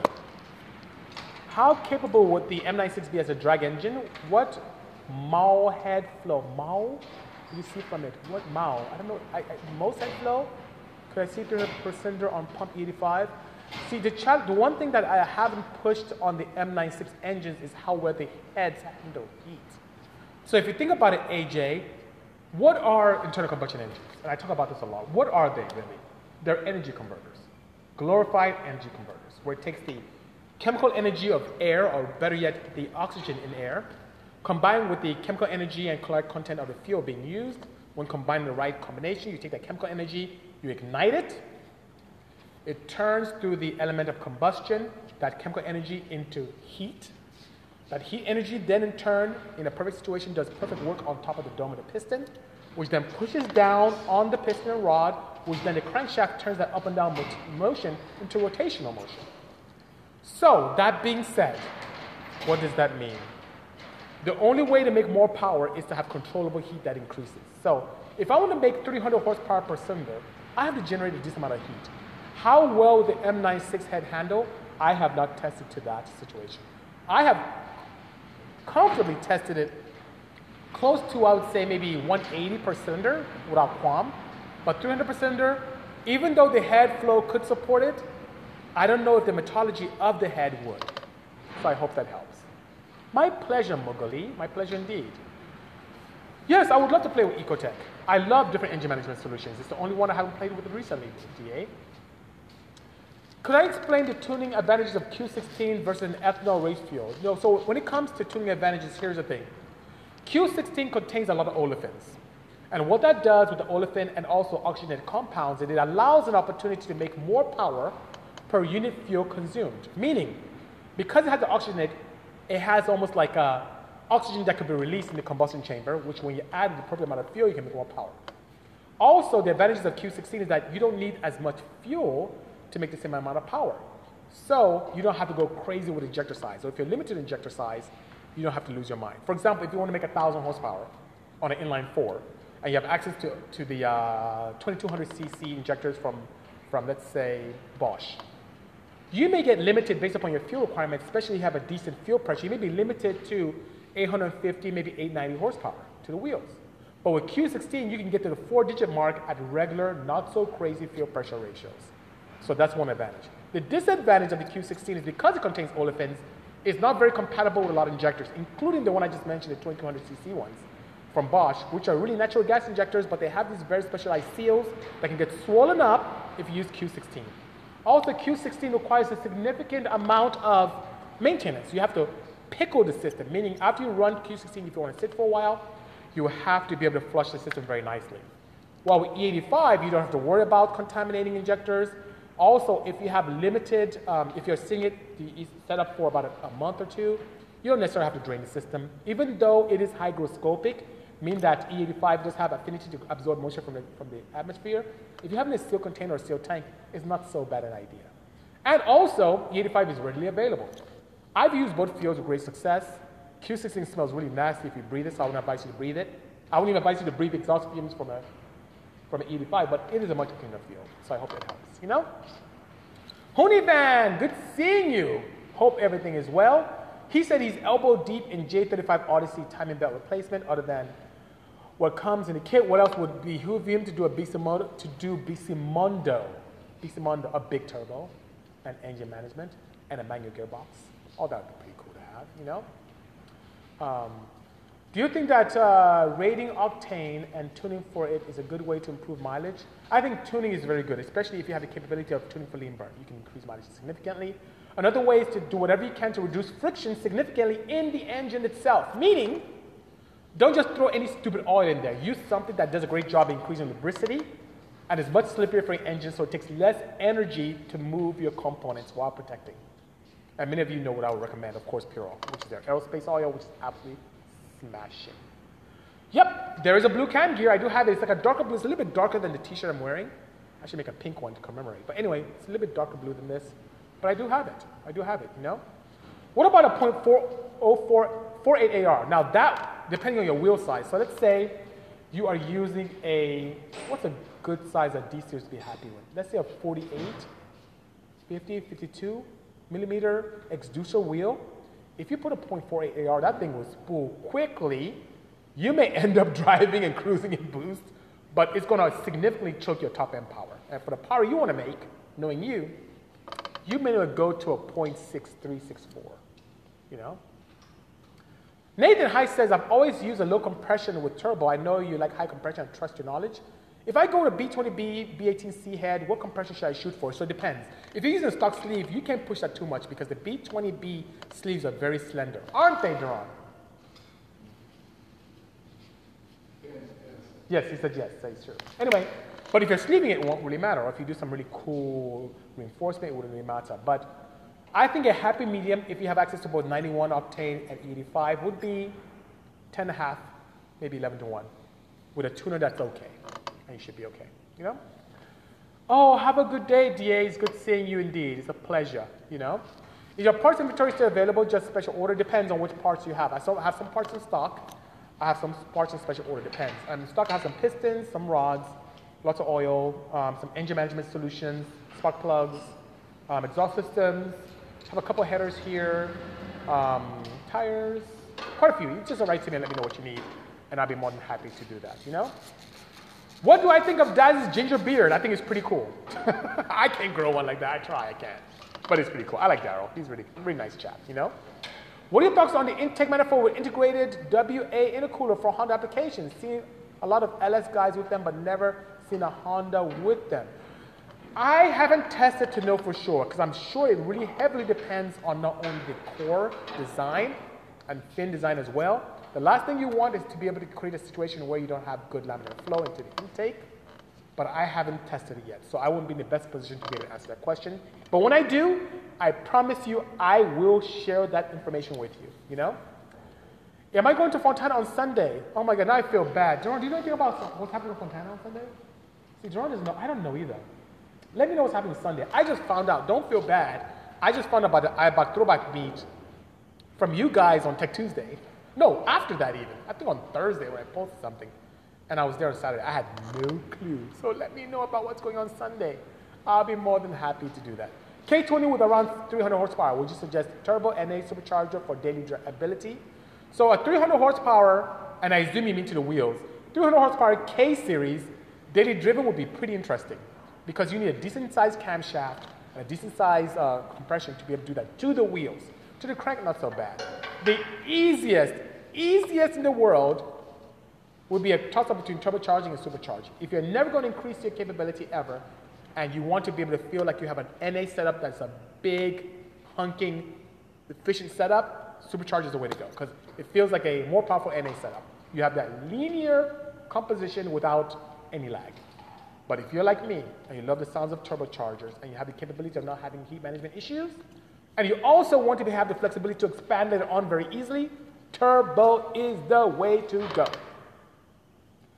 So Dodge Raid, I see what you're saying. That's great, but you can't push power with those. So I'm not a huge advocate of doing things that are not beginning with the end in mind, because you never know what customers do. And you know what happens? When you bend a rod or break it, they blame the manufacturer. So I just wouldn't do it. You know? I also don't sell Vitara pistons either, even though people do it. See, he's laughing.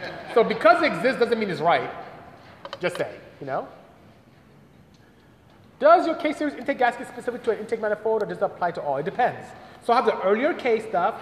So if you have the K twenty A's, I have earlier ones for that. I have the later ones, like the K twenty-fours, and something you may see with the later ones that have the little weird um, coolant port. If you're looking for K twenty-four Z three or Z seven for the ninth gen, I don't have those. I typically modify those to be able to work with them, but I don't have those commercially available, you know? Danka asks, B C, what are your thoughts on the one J Z that Vin has for daily use and drifting sometimes? Do you think it will make four fifty and maybe four something torque on ninety-nine octane?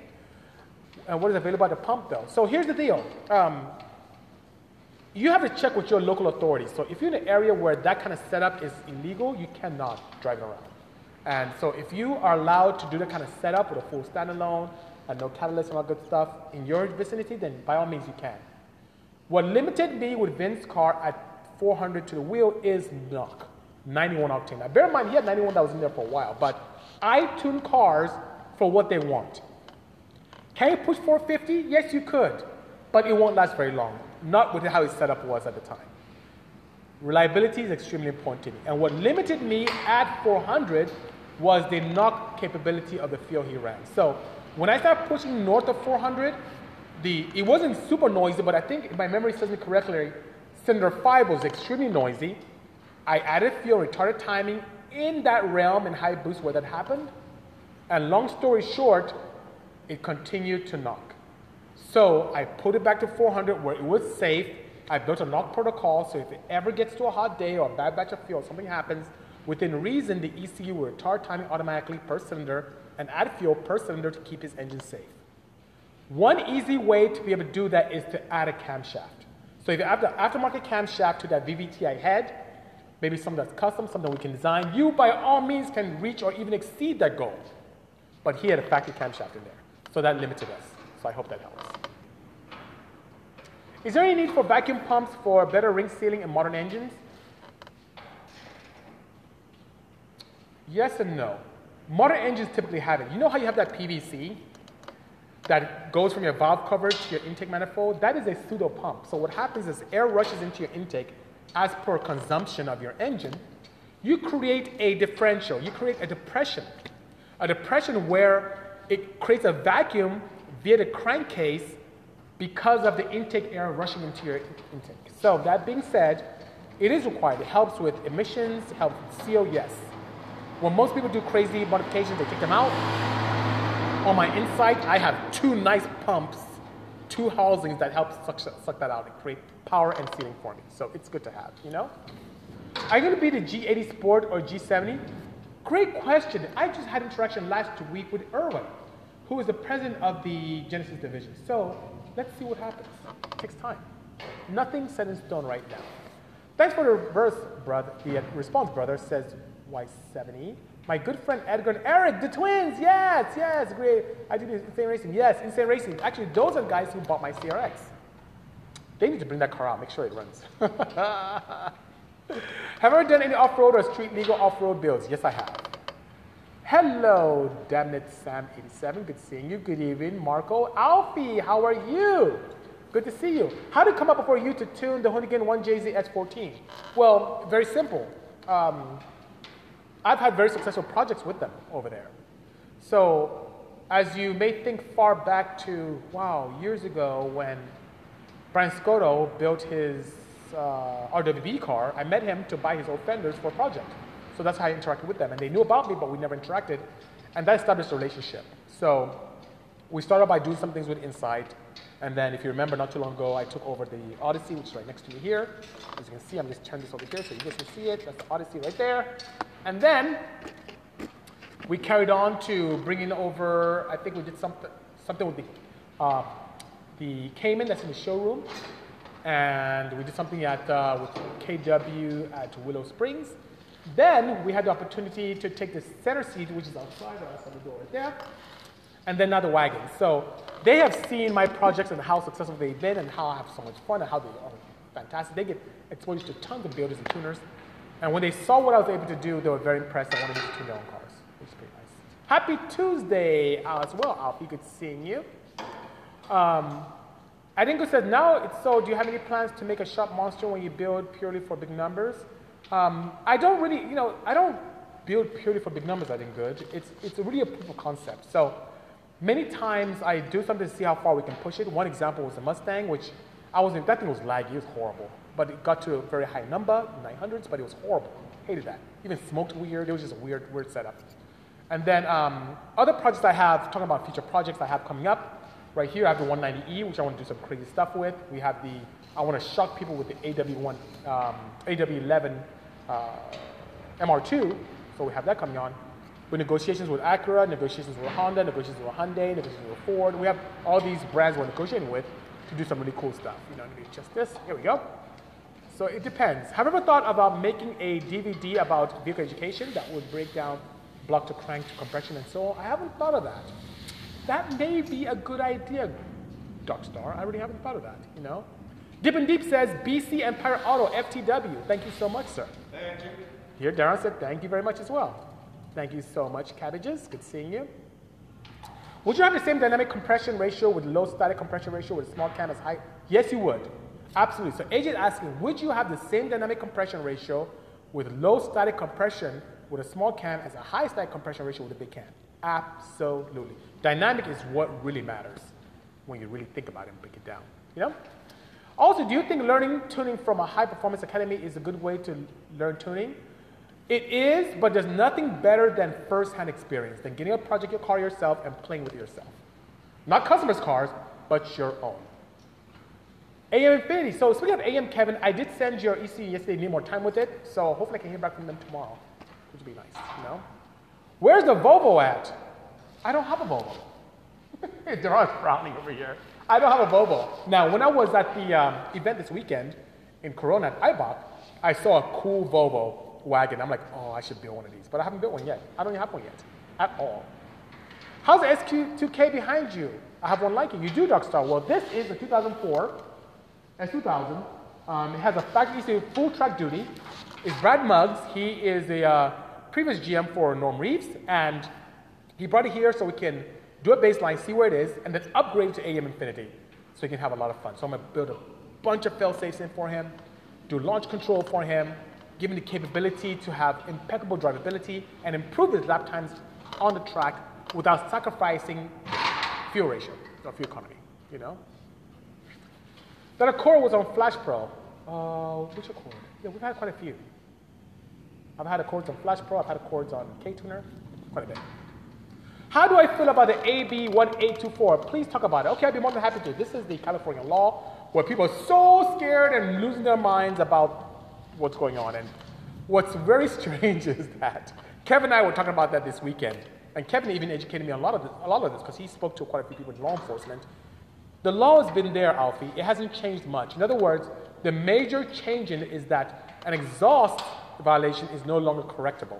In the past, you can pay, let's say, a two hundred dollar fine, one hundred fifty dollars, whatever the jurisdiction is, go to court, show that it was signed off or repaired or justified, and then you get your money back. No problem. Now, it is not correctable, meaning if you get a ticket, you have to pay the fine. Now, the fine is still two hundred dollars. This one thousand dollar thing, I don't know where it came from.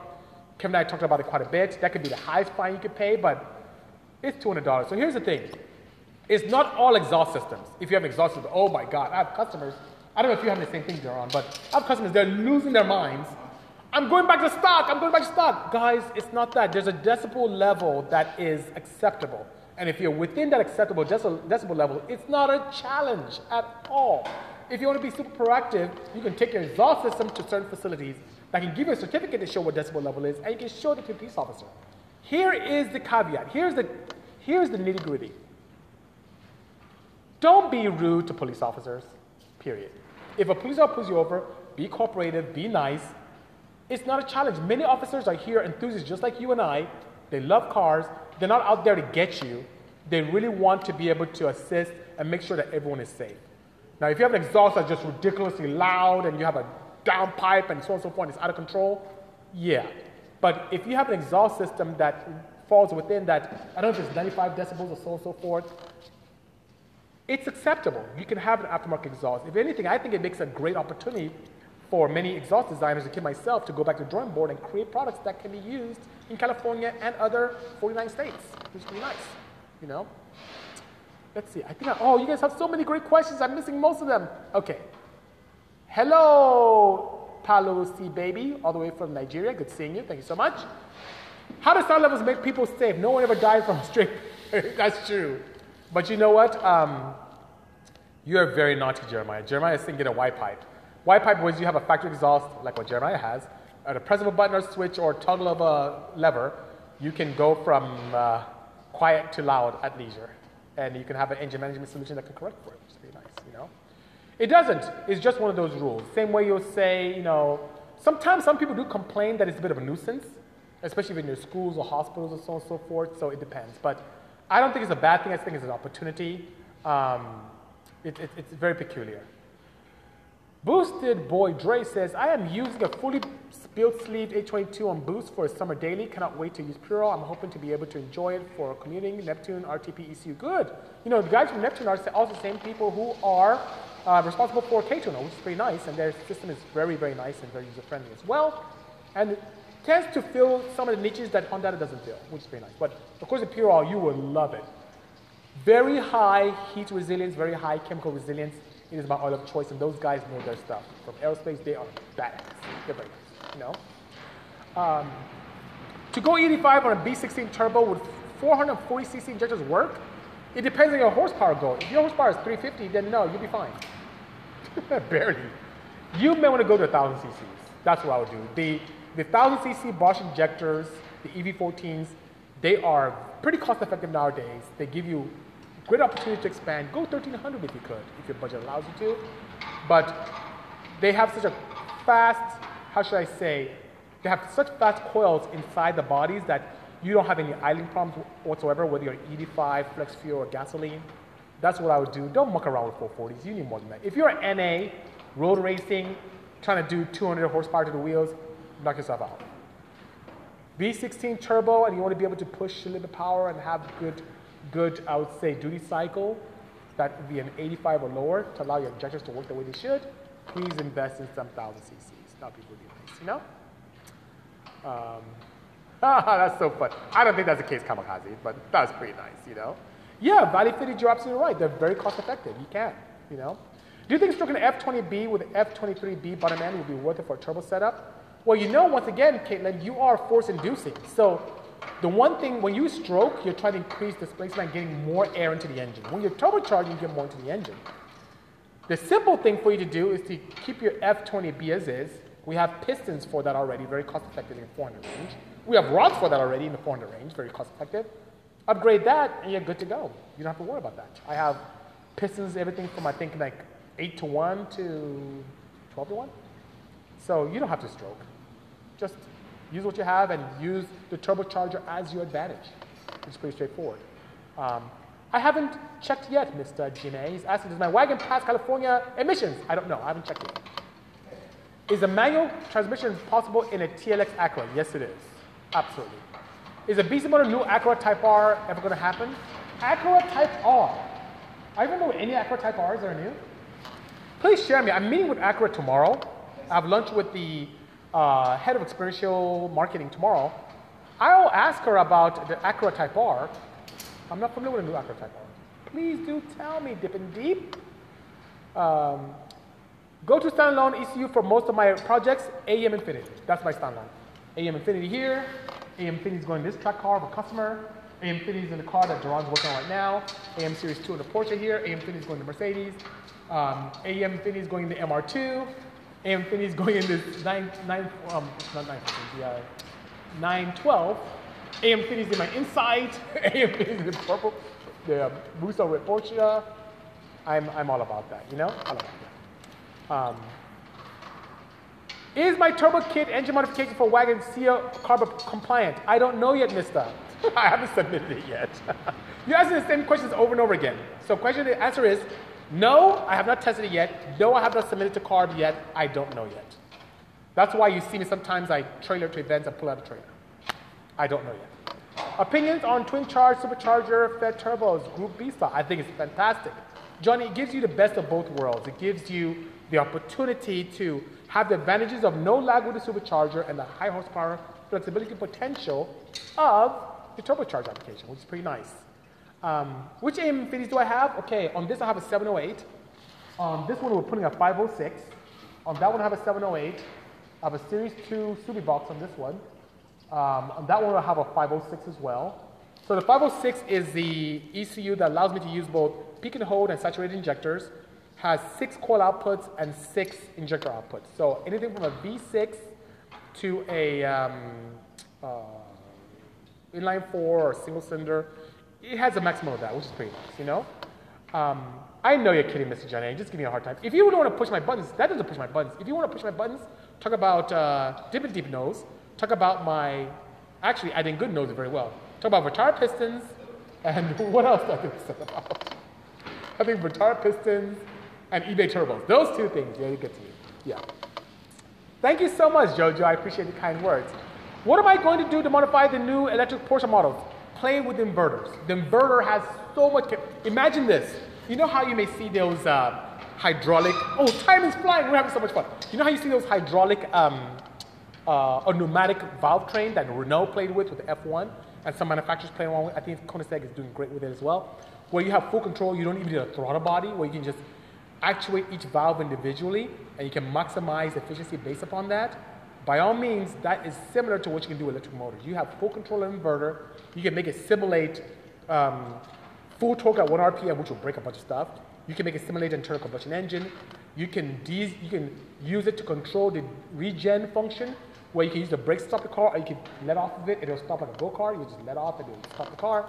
There's so much you can do. So getting access to that is one way to be able to modify. I think it opens up a world of possibilities in terms of modification and supercharging, you know?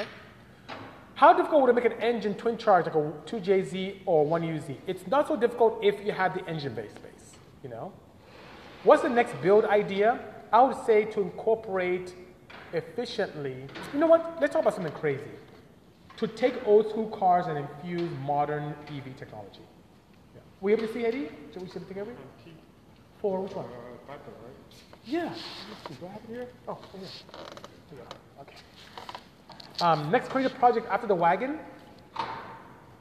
It's a toss-up between the one ninety E right here I'm looking at and the A W one, no, I keep saying A W one, A W eleven M R T. You know, that'd be pretty cool, you know. Yes, the ultimate M I one C sixty-three, ultimate resto mod. The ultimate resto mod would be infusing modern technology in the E V realm with all the advantages, where you can have individual wheel control, you can do a front wheel burnout, you can do a rear wheel burnout, you can do all wheel burnout, you can vector the car based upon energizing certain wheels and de-energizing the other. It's pretty cool, you know? Diesels are then good, as he says, a big power diesel, are becoming less and less advantageous in terms of appeal for the masses. So Porsche is one of the first manufacturers who are gonna do away completely with diesels. And many other people follow suit, because no matter what we do, no matter the advantages we have, is still viewed as a dirty fuel, you know? So that guy Grayson says I should do a Honda C R Z build. Can you believe that, Duran? Duran's laughing. So the guy Grayson over there in the corner is the first turbocharged ever C R Z that we did with Honda as far back as two thousand ten. It was, and I think still is, the most powerful C R Z to ever grace the planet at five hundred thirty-three horsepower, and I should just name her Gearbox Destroyer, because that's what she does. She destroys gearboxes. Did you help me change the gearbox in that once? No. Okay, that was before. So at the old shop, it, we changed so many times that my good friend David, who now has access to it, had me detuned to three fifty, because it was just destroying gearboxes left and right. So we've done quite a bit in terms of C R Zs. We're the first designer for the piston, first rod designer. It's, it's a pretty potent engine, so we've done that, you know? Do I, do you make N S X engine conversions for an Odyssey minivan? Is it possible to swap manuals to it? No, I don't, only because there's no market for that, Son of Pain. Uh, Son of Pain, the C engine, what is it, C thirty or the C thirty-two? are very hard engines to come by and extremely expensive. It's so expensive that most in SoCal, I can't talk about the rest of the nation, but in Southern California, most N S X guys are now opting to put a K-series in their N S X, take out their C-series engine and put up. So no, um, it is possible to do, but no, not at all. There, there's no C conversion because there's no demand. Is it possible to swap a manual? Yes, right here next to me is the Odyssey we did as far back as two thousand thirteen, and we used an Acura T L Type S gearbox to convert to a manual with a custom shifter based upon an E P setup, E P Civic setup, and custom pedal for the clutch. What trans would you use for a T L X manual conversion? What trans would I use? You have many options. Um, the easiest thing would be a T L X.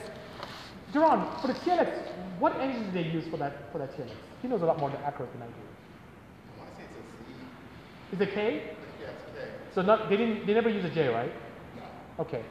It's, it's so easy. I mean, that being said, you have a multitude of K series applications you can use. You can use standard S I. You can use um, wow, quite a few. You can use Element, C R V.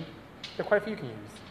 Any thoughts on L S VTEC? I think it's a cost-effective way to combine the advantages of a VTEC head, ideally with the bottom end that's more cost effective and or much more displacement if you're going with the B twenty. So I like the L S V T E C. I think it's pretty cool.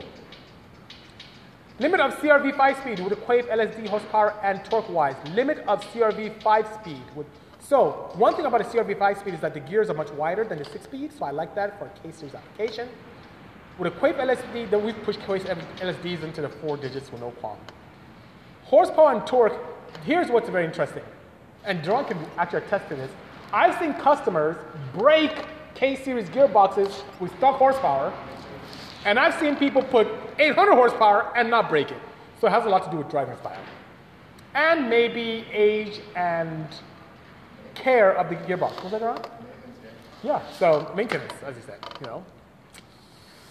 What's the gearbox code you used in the original wagon build?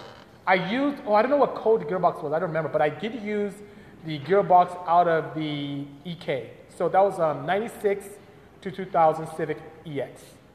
Only because that gearbox has forks that are steel, opposed to the E G ones, which are hydraulic, but also had aluminum setup. So I didn't like that at all. Uh-oh, I get a red light. It's time for me to leave. Oh my God, I'm just having so, so much fun with you guys. Um, nice, nights are taking control, nights are taking control. Would I ever build an off-road minivan? I'd love to. How are you affected by the new California exhaust laws? I'm not affected at all because I understand the law itself.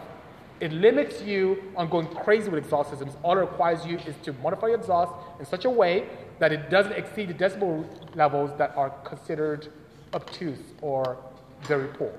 It doesn't mean everyone goes to stock exhaust. It does not mean that at all. That law has been in effect. The only change is that it is no longer correctable. So I hope that helps. So guys, I'm gonna run off because it's already giving me a warning just to show you guys. See this red right here? It's a red warning. Your time is up. So before Instagram cuts me off, I'm gonna go ahead and head out. So thank you so much for joining me today. I think many of you were interested in me um, joining me with this um, dyno tune. So it's gonna take me a couple of hours. I don't know if they'll let me stay on for two hours for this, but I'm gonna go and start playing with this, um, this uh, uh, S two thousand here. Do a baseline, see where it is in terms of power, and then do my magic with the uh, A E M Infinity and see how much reliable power we can get. So thank you for joining me. This will stay up for twenty-four hours. Give me some feedback based upon interaction. Thank you so much for being here. Thank you for Pure Oil for making such great products. Thank you for Mike for designing such a great shirt for me. And by all means, stay tuned and see you out there. This should be up on uh, Instagram for twenty-four hours, and then I'm going to upgrade to upload the voice to Spotify, um, iTunes, Anchor, Podbean, and then finally YouTube. Take care, everyone. Have a good day. Cheers.